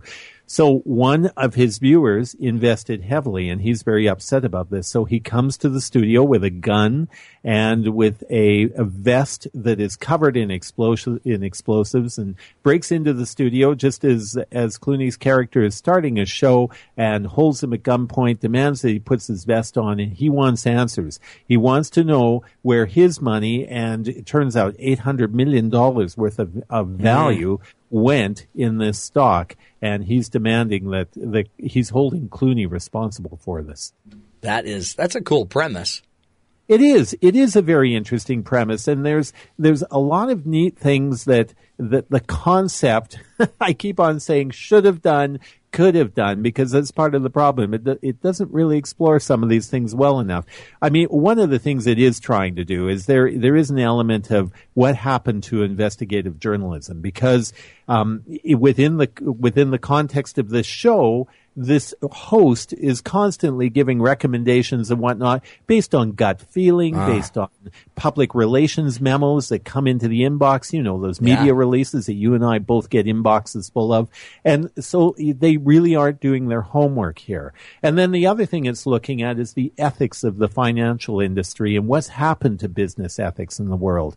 And so it kind of explores those two topics a little, but unfortunately it really gets caught up in a lot of grandstanding with, with, uh, Clooney's performance and then Julia Roberts plays his producer. So she's on the other side of the control room wall and uh, Clooney's wearing a little earpiece and she can talk to him, uh, but the gunman does not know that they've got this communication going on. So, so that part of it's pretty neat too. So, but you know, the real problem with the movie, Matt, is once again, they take this concept, which I think could be really exciting for older teens. They put it into an R-rated movie and we've got lots of sexual expletives in this film and that's that's really going to be the big reason why very few families are going to want to consider sharing this movie with their teens and maybe even for many adults uh, you know they're going to be turned off by it Well, and gratuitous, I guess, because you didn't even need. I mean, they're in a newsroom, right? Yeah yeah exactly now you know i've i've worked in broadcasting and yeah i Sure. don't know that broadcasting's much different than many other industries where we were talking about profanity just a few weeks back where Right. we have a lot of profanity in the workplace but when you get it into a movie like this, I find that it really is gratuitous and, and unnecessary. I think it's there to try and first of all reinforce to the audience that this is a crisis situation. Well, you know what? We get that. The guy's got a gun and an explosive vest. So we know it's a crisis situation. and then the other thing it does too sometimes, and I, I talked about this when we talked about the use of profanity a couple of months back, where it's almost a prideful thing where by using these words, the characters seem to exude a sense of control that perhaps the screenwriters would have felt like maybe we wouldn't have been convinced that they were in control if they didn't use these words. But Right. I, I think you can do that through acting methods and many other ways. No, totally. I totally agree. And um, again, maybe it'll cost them, right? If if, I, Yeah. if my kids can't go see it now because of that, then Yeah. then, hopefully Yeah. they'll learn the lesson. And again, what grade did you give that that one? Oh, C- C grade on this one. Okay. Again, you know, the concept tries hard and, uh, the, the area I wish they would have gone into is the culpability of the media itself Hmm. because you know, we, we, as we work in media, we sometimes forget our responsibilities that we have, our ethical responsibilities for our audience. And I think that's happening more and more. And I wish they would have looked into that a little Yeah. bit more. I love that. So, so opportunities in this one. Well, again, you, you provide a great service, um, Rod, there, and we appreciate you. The, the movie Money Monster, they can go find it at your website, right, Rod? ParentPreviews.com. You'll have the whole review, or the whole preview. You'll you'll have a kind of a, a t- uh, talking points that you can walk through with your kids and family if you want to do that. It's all there, ready to go. You did it again, Rod. Thanks so much. Thank you, Matt. Have a great weekend. You too. We're going to take a break, my friends. Come back, uh, be visiting with our producers, and um, talk about, uh, you know, all things about the show. You got to stick with us, folks. This is going to be an interesting segment, as always, when uh, Matt meets the producers. We'll be right back. This is the Matt Townsend Show.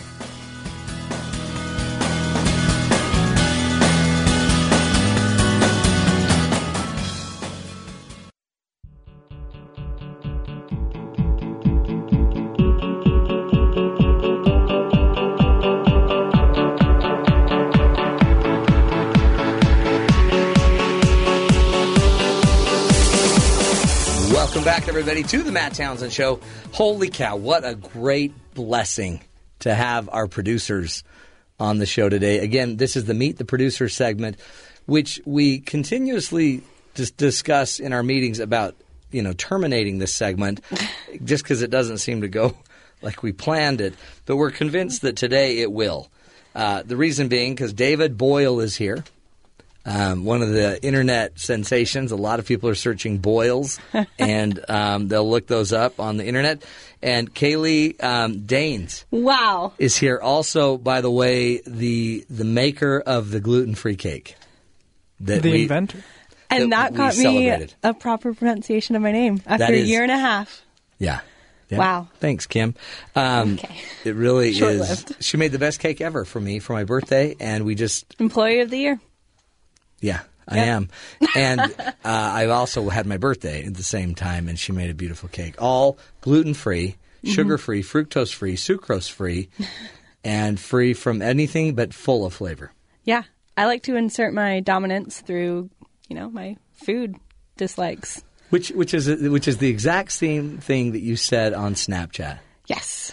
and a lot of people don't know what Snapchat is. Um, so You don't. I, I know a lot. It's it's the it's the social media form that you don't want your little kids using because you can take a picture of something and it disappears in Mhm. six seconds. yeah. There's no need for things to disappear unless you're trying to hide something. So you're here today to talk to me to teach me about Snapchat. Exactly. Teach. Okay, well, this all sort of happened because some Snapchat wars in the office have taken place. Yeah. Um, it started. I'm a victim. Oh, and I'm a survivor. Well, it all started. Um, I went to the dentist last week, and Mm-hmm. another producer from a different show was taking videos of me coming off of the With your the lip. numbing. Yeah, your lip not and working. Mm-hmm. I got upset about that, and so I retaliated. And then I saw David watching Arthur on YouTube. Yeah, it's a child show, Arthur. Which I thought Yeah. was so comical. And so I took You'll- a Snapchat video and I Was it- posted it on my story. And we're not friends on Snapchat, well, we are now. And the next day, we're sitting in our big staff meeting, and Terry leans over to David and is like, Look at this. Someone's watching Arthur at work. And he's like, That's me, Kaylee. Yeah. and so a war why has why ensued. were you watching Arthur? so that's a great question, uh, Thank you. Dr. Matt Thank Townsend. you. Thank you. Um, it's Dr. Matt Townsend, relationship expert. relationship expert, Yeah. MD. Um, Not not a PhD. PhD. yeah. Different. Um, no, so we're we have a segment um, where we're going to be interviewing a librarian, and we help as producers. We help find the music. So Arthur is known, besides being a great um, tool for educating young children, of producing great music. One of those songs is it's uh, not hard to have fun if you have a library card. So I was Oh. searching that for the show. Awesome. It's going to be great. Now, Um, let me ask you this: How come you watched it for six hours? Well, uh, Different you know, trying to find like where to come into the song and where to exit. Because really, I wanted to have the whole song, but yeah, Terry said I couldn't. So I, I downloaded it. If you want it, I bought it on iTunes. that's great. Um, besides David and Arthur on my Snapchat story, Matt, you're kind of the star of my Snapchat. I know, and I didn't even know you were filming in them. There are constant videos and snaps that I, I post of me and you or you saying funny things and I just I have so much joy with you that I wanted to share it with my followers. But- and that is why I love Snapchat and why I wanted you to get one. Well, but legally, you should advise people when you're filming, right? Because Well, it's like a I lot it of times those are things I didn't even know you were filming. now you're always like on the lookout though and making sure I'm not filming. I used to have the. I was used to be so relaxed about the show, and now I'm. Always anytime you walk in, I'm watching your phone. So, so I'm now on Snapchat. yeah, I sent you a Snapchat yesterday Okay, did, you did. and you you looked at it about 3 hours later Yeah. and never replied. I didn't know how to reply. I think I'm your only friend on Snapchat. no, you are. no, and then there's some other association. Oh, I love Dubai.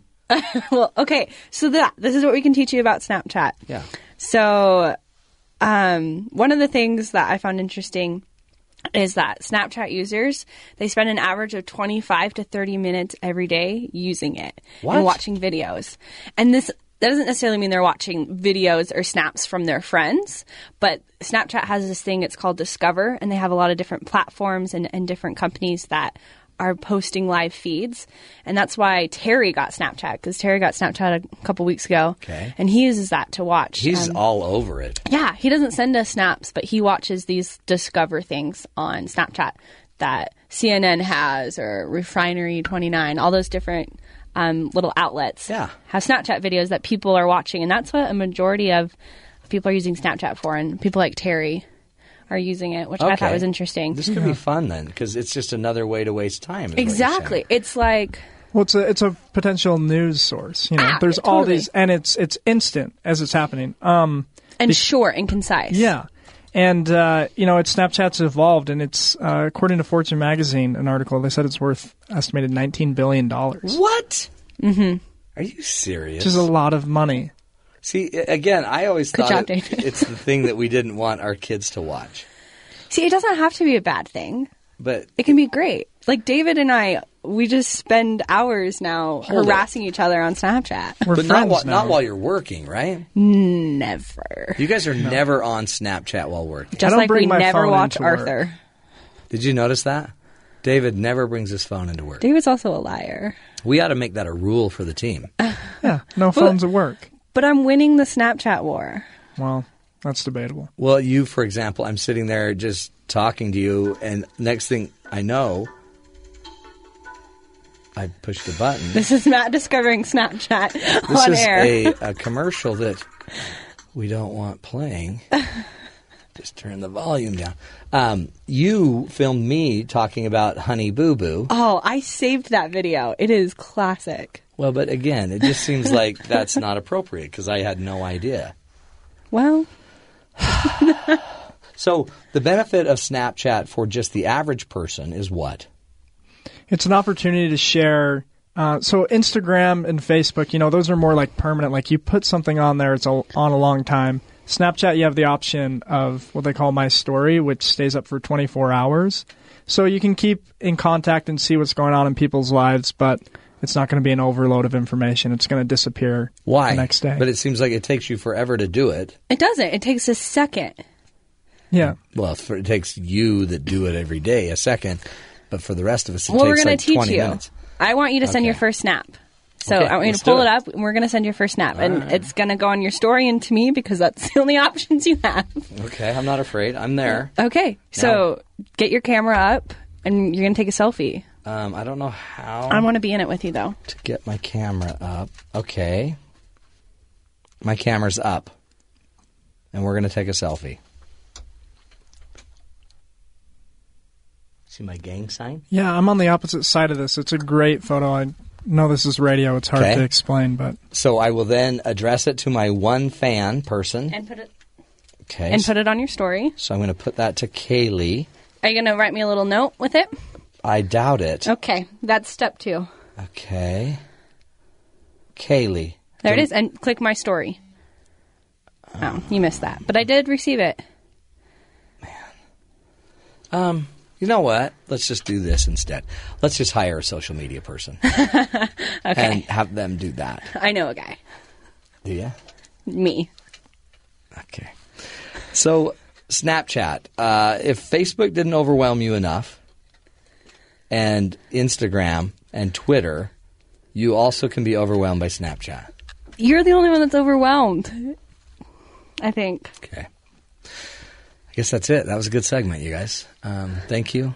David, thanks. Yeah. Again, how's your Aunt Boyle doing, the singer from the U- UK? Yeah, Susan's doing well. Um, it's tough. She tries to call, and usually I'm asleep. Yeah. There's a time difference. But, She's uh, never gotten that down, has she? No. she? But she struggles sends you with time. snaps all the time. Yeah, she's of big on singing. Snapchat. Yeah, she's Yeah. yeah, she's big. Yeah. Uh, okay, well, great segment, guys. Thanks, and um, thanks, Kaylee. Yeah. for the cake and the the cute little selfie. Yeah. And David, thanks Yeah. again. The producers spending time on Snapchat. We'll take a break. Come back, visit our good buddies at BYU Sports Nation. Stick with us, folks. By the way, they're on Snapchat as well. You're not going to want to miss it. Be right back.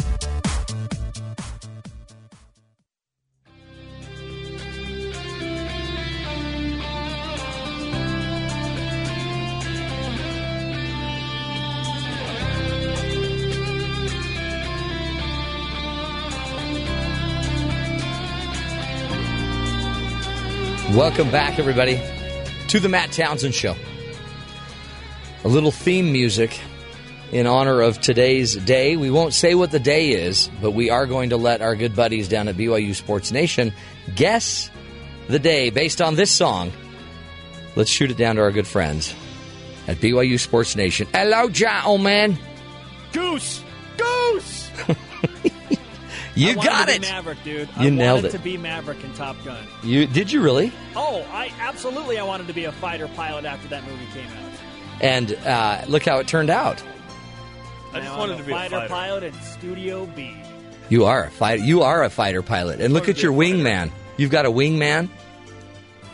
It's a co situation. Yeah, not- what would- Not a. You guys need better They all have- names. they all have nicknames on their helmets in that Mhm. movie. Yeah. Maverick and Goose and Iceman. And Yeah. Who would you be? Jasper. And, I don't know who. What? I was more of Team Jacob.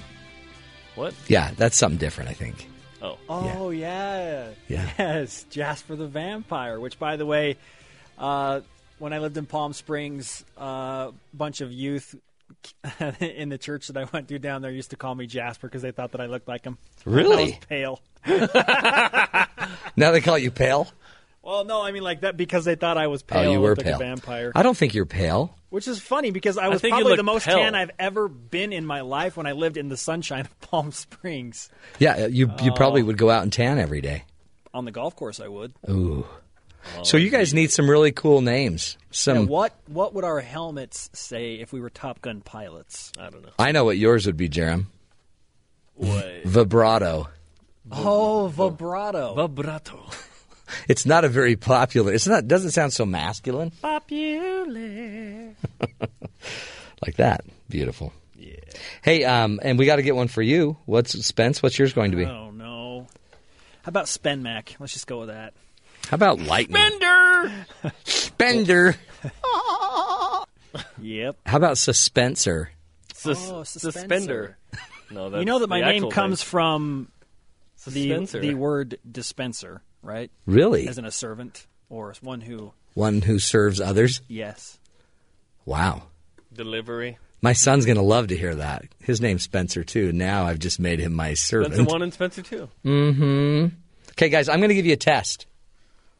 We graduated already. This is not necessary. No, this is such an easy test. It's Oh. four things, but you need to write them down, and I'm going to do them quick. Okay, I've already tested my people here, and one failed and one succeeded. So it's just four questions, and um, I'm going to have to make the questions up. Okay, Hit it. You ready? Question number one. Don't say them out loud, but write them down. Question number one. What's two plus five? Okay. Question number two. What's three plus seven? Okay. Question number three. What's seven minus 4 Mhm. Question number four. Name a vegetable. Write it down. Okay. Okay. Um, all I want to know is what vegetable you named. A carrot. A carrot Tomato. f- for suspenser and for Tomato, vibrato. which is a fruit. Tomato's a fruit. And yeah, so- Garbage. okay, so do you want to name a? Do you want to name a, a vegetable? It's too late. You already failed. I said carrot. Oh, you said carrot. Carrot. Ninety percent of the time, the answer is carrot. Interesting. Ninety percent of the time. Do you know why? Asparagus. No, yeah. Except our, Ben here, our board operator, he said eggplant. Okay. He failed the test. Ninety percent of the time, people answer vegetable. Do you know why? Because Why? it is the symbol in your mind for a vegetable. For a vegetable. It's because it's orange. It's the it prototype. distinct color. Mhm. Even if you don't like there aren't vegetables. a lot of foods that Yeah. are orange. right? So you guys are again, but again, um, vibrato needs to learn what's a vegetable and what's a fruit.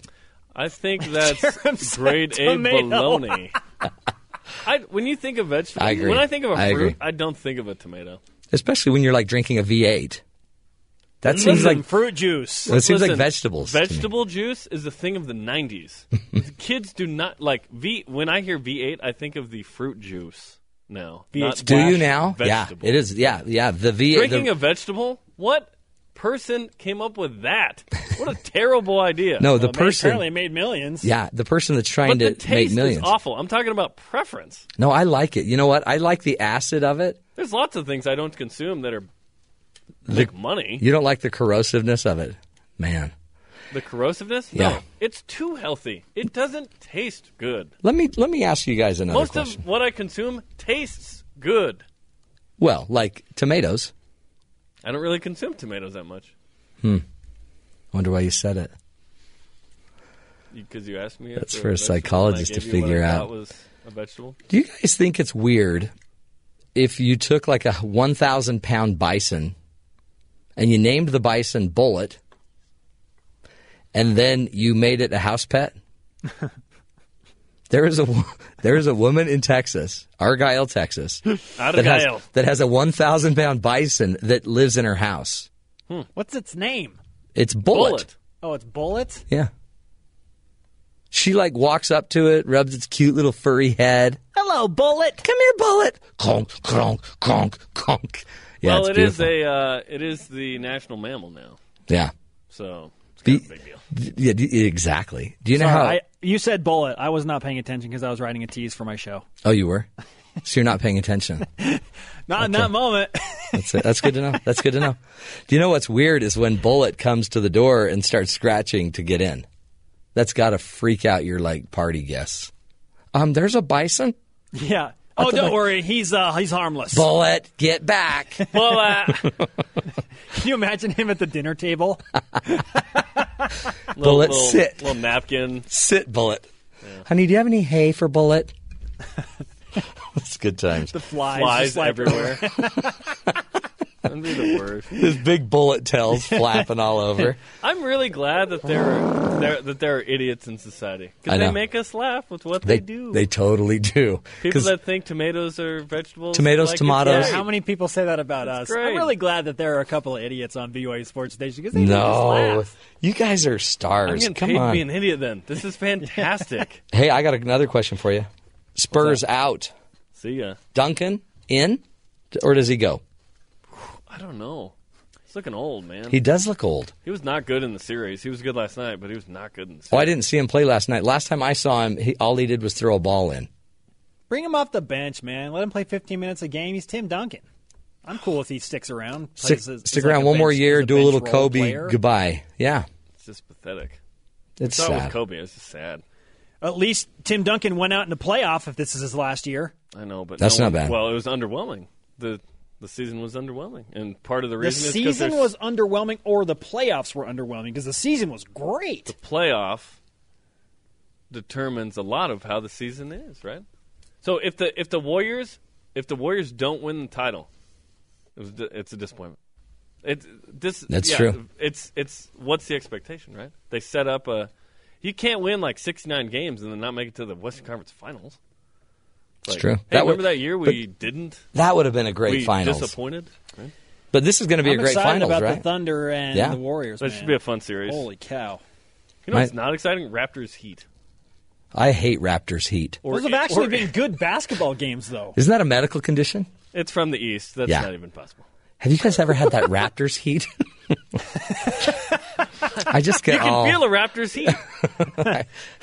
I need some cream I'm for coming Raptors. down with something. I think I've got Raptors heat. I've got I've contracted Raptors heat.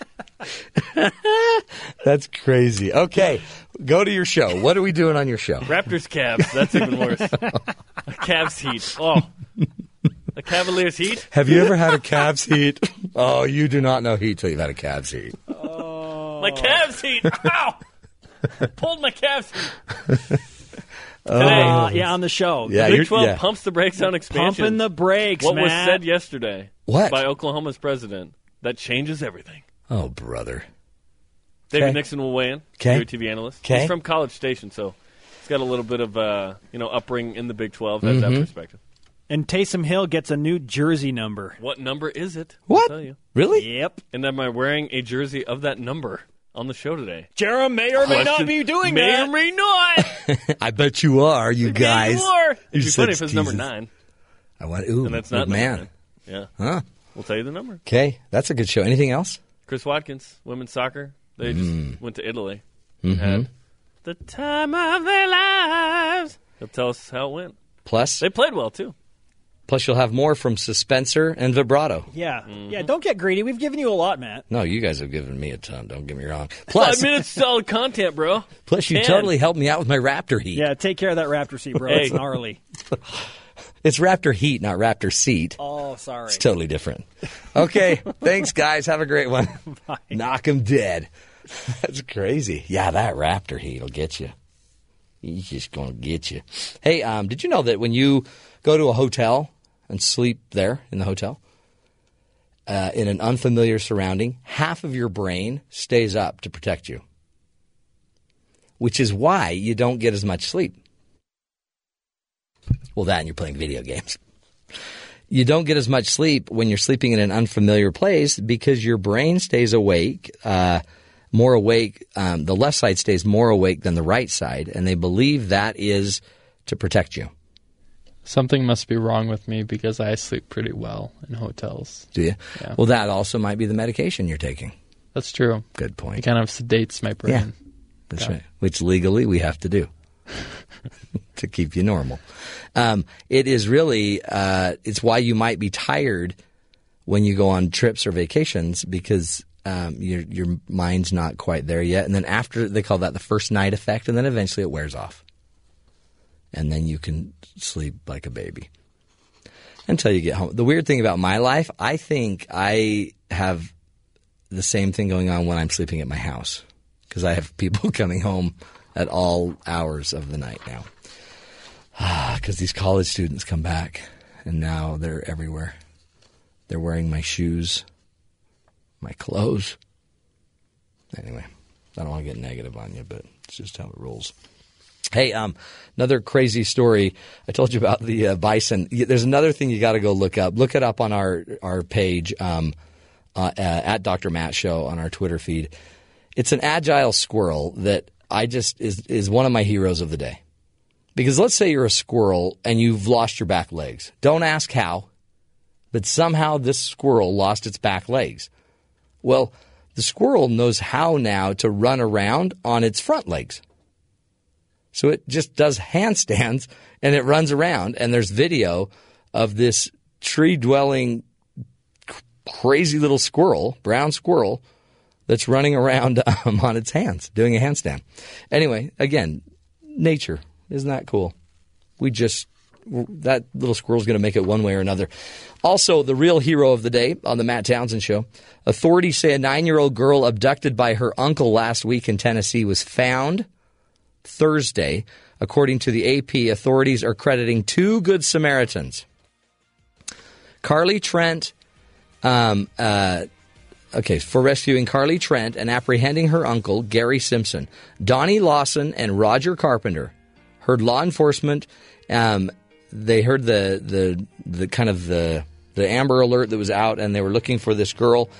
And Donnie Lawson and Roger Carpenter um, heard and believed that Simpson and Carly could be in a remote area, so they decided to check out a wooded area accessible only by ATV. And that's when they found the missing girl and her uncle.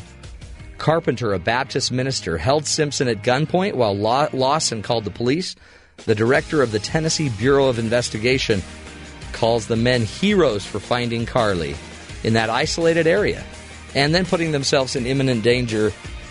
Pretty amazing story, folks, because of two people that just thought about it and maybe followed a prompting, perhaps. That's the good in the world, and it exists for all of us. This uh, show is to help us see that good. You are part of that good. So please, let's all step up. Let's make it a great weekend. We'll be back next Monday. More ideas, more tools, 9 to noon Eastern Time, right here on The Matt Townsend Show. Until Monday, take care of each other. Be good Samaritans.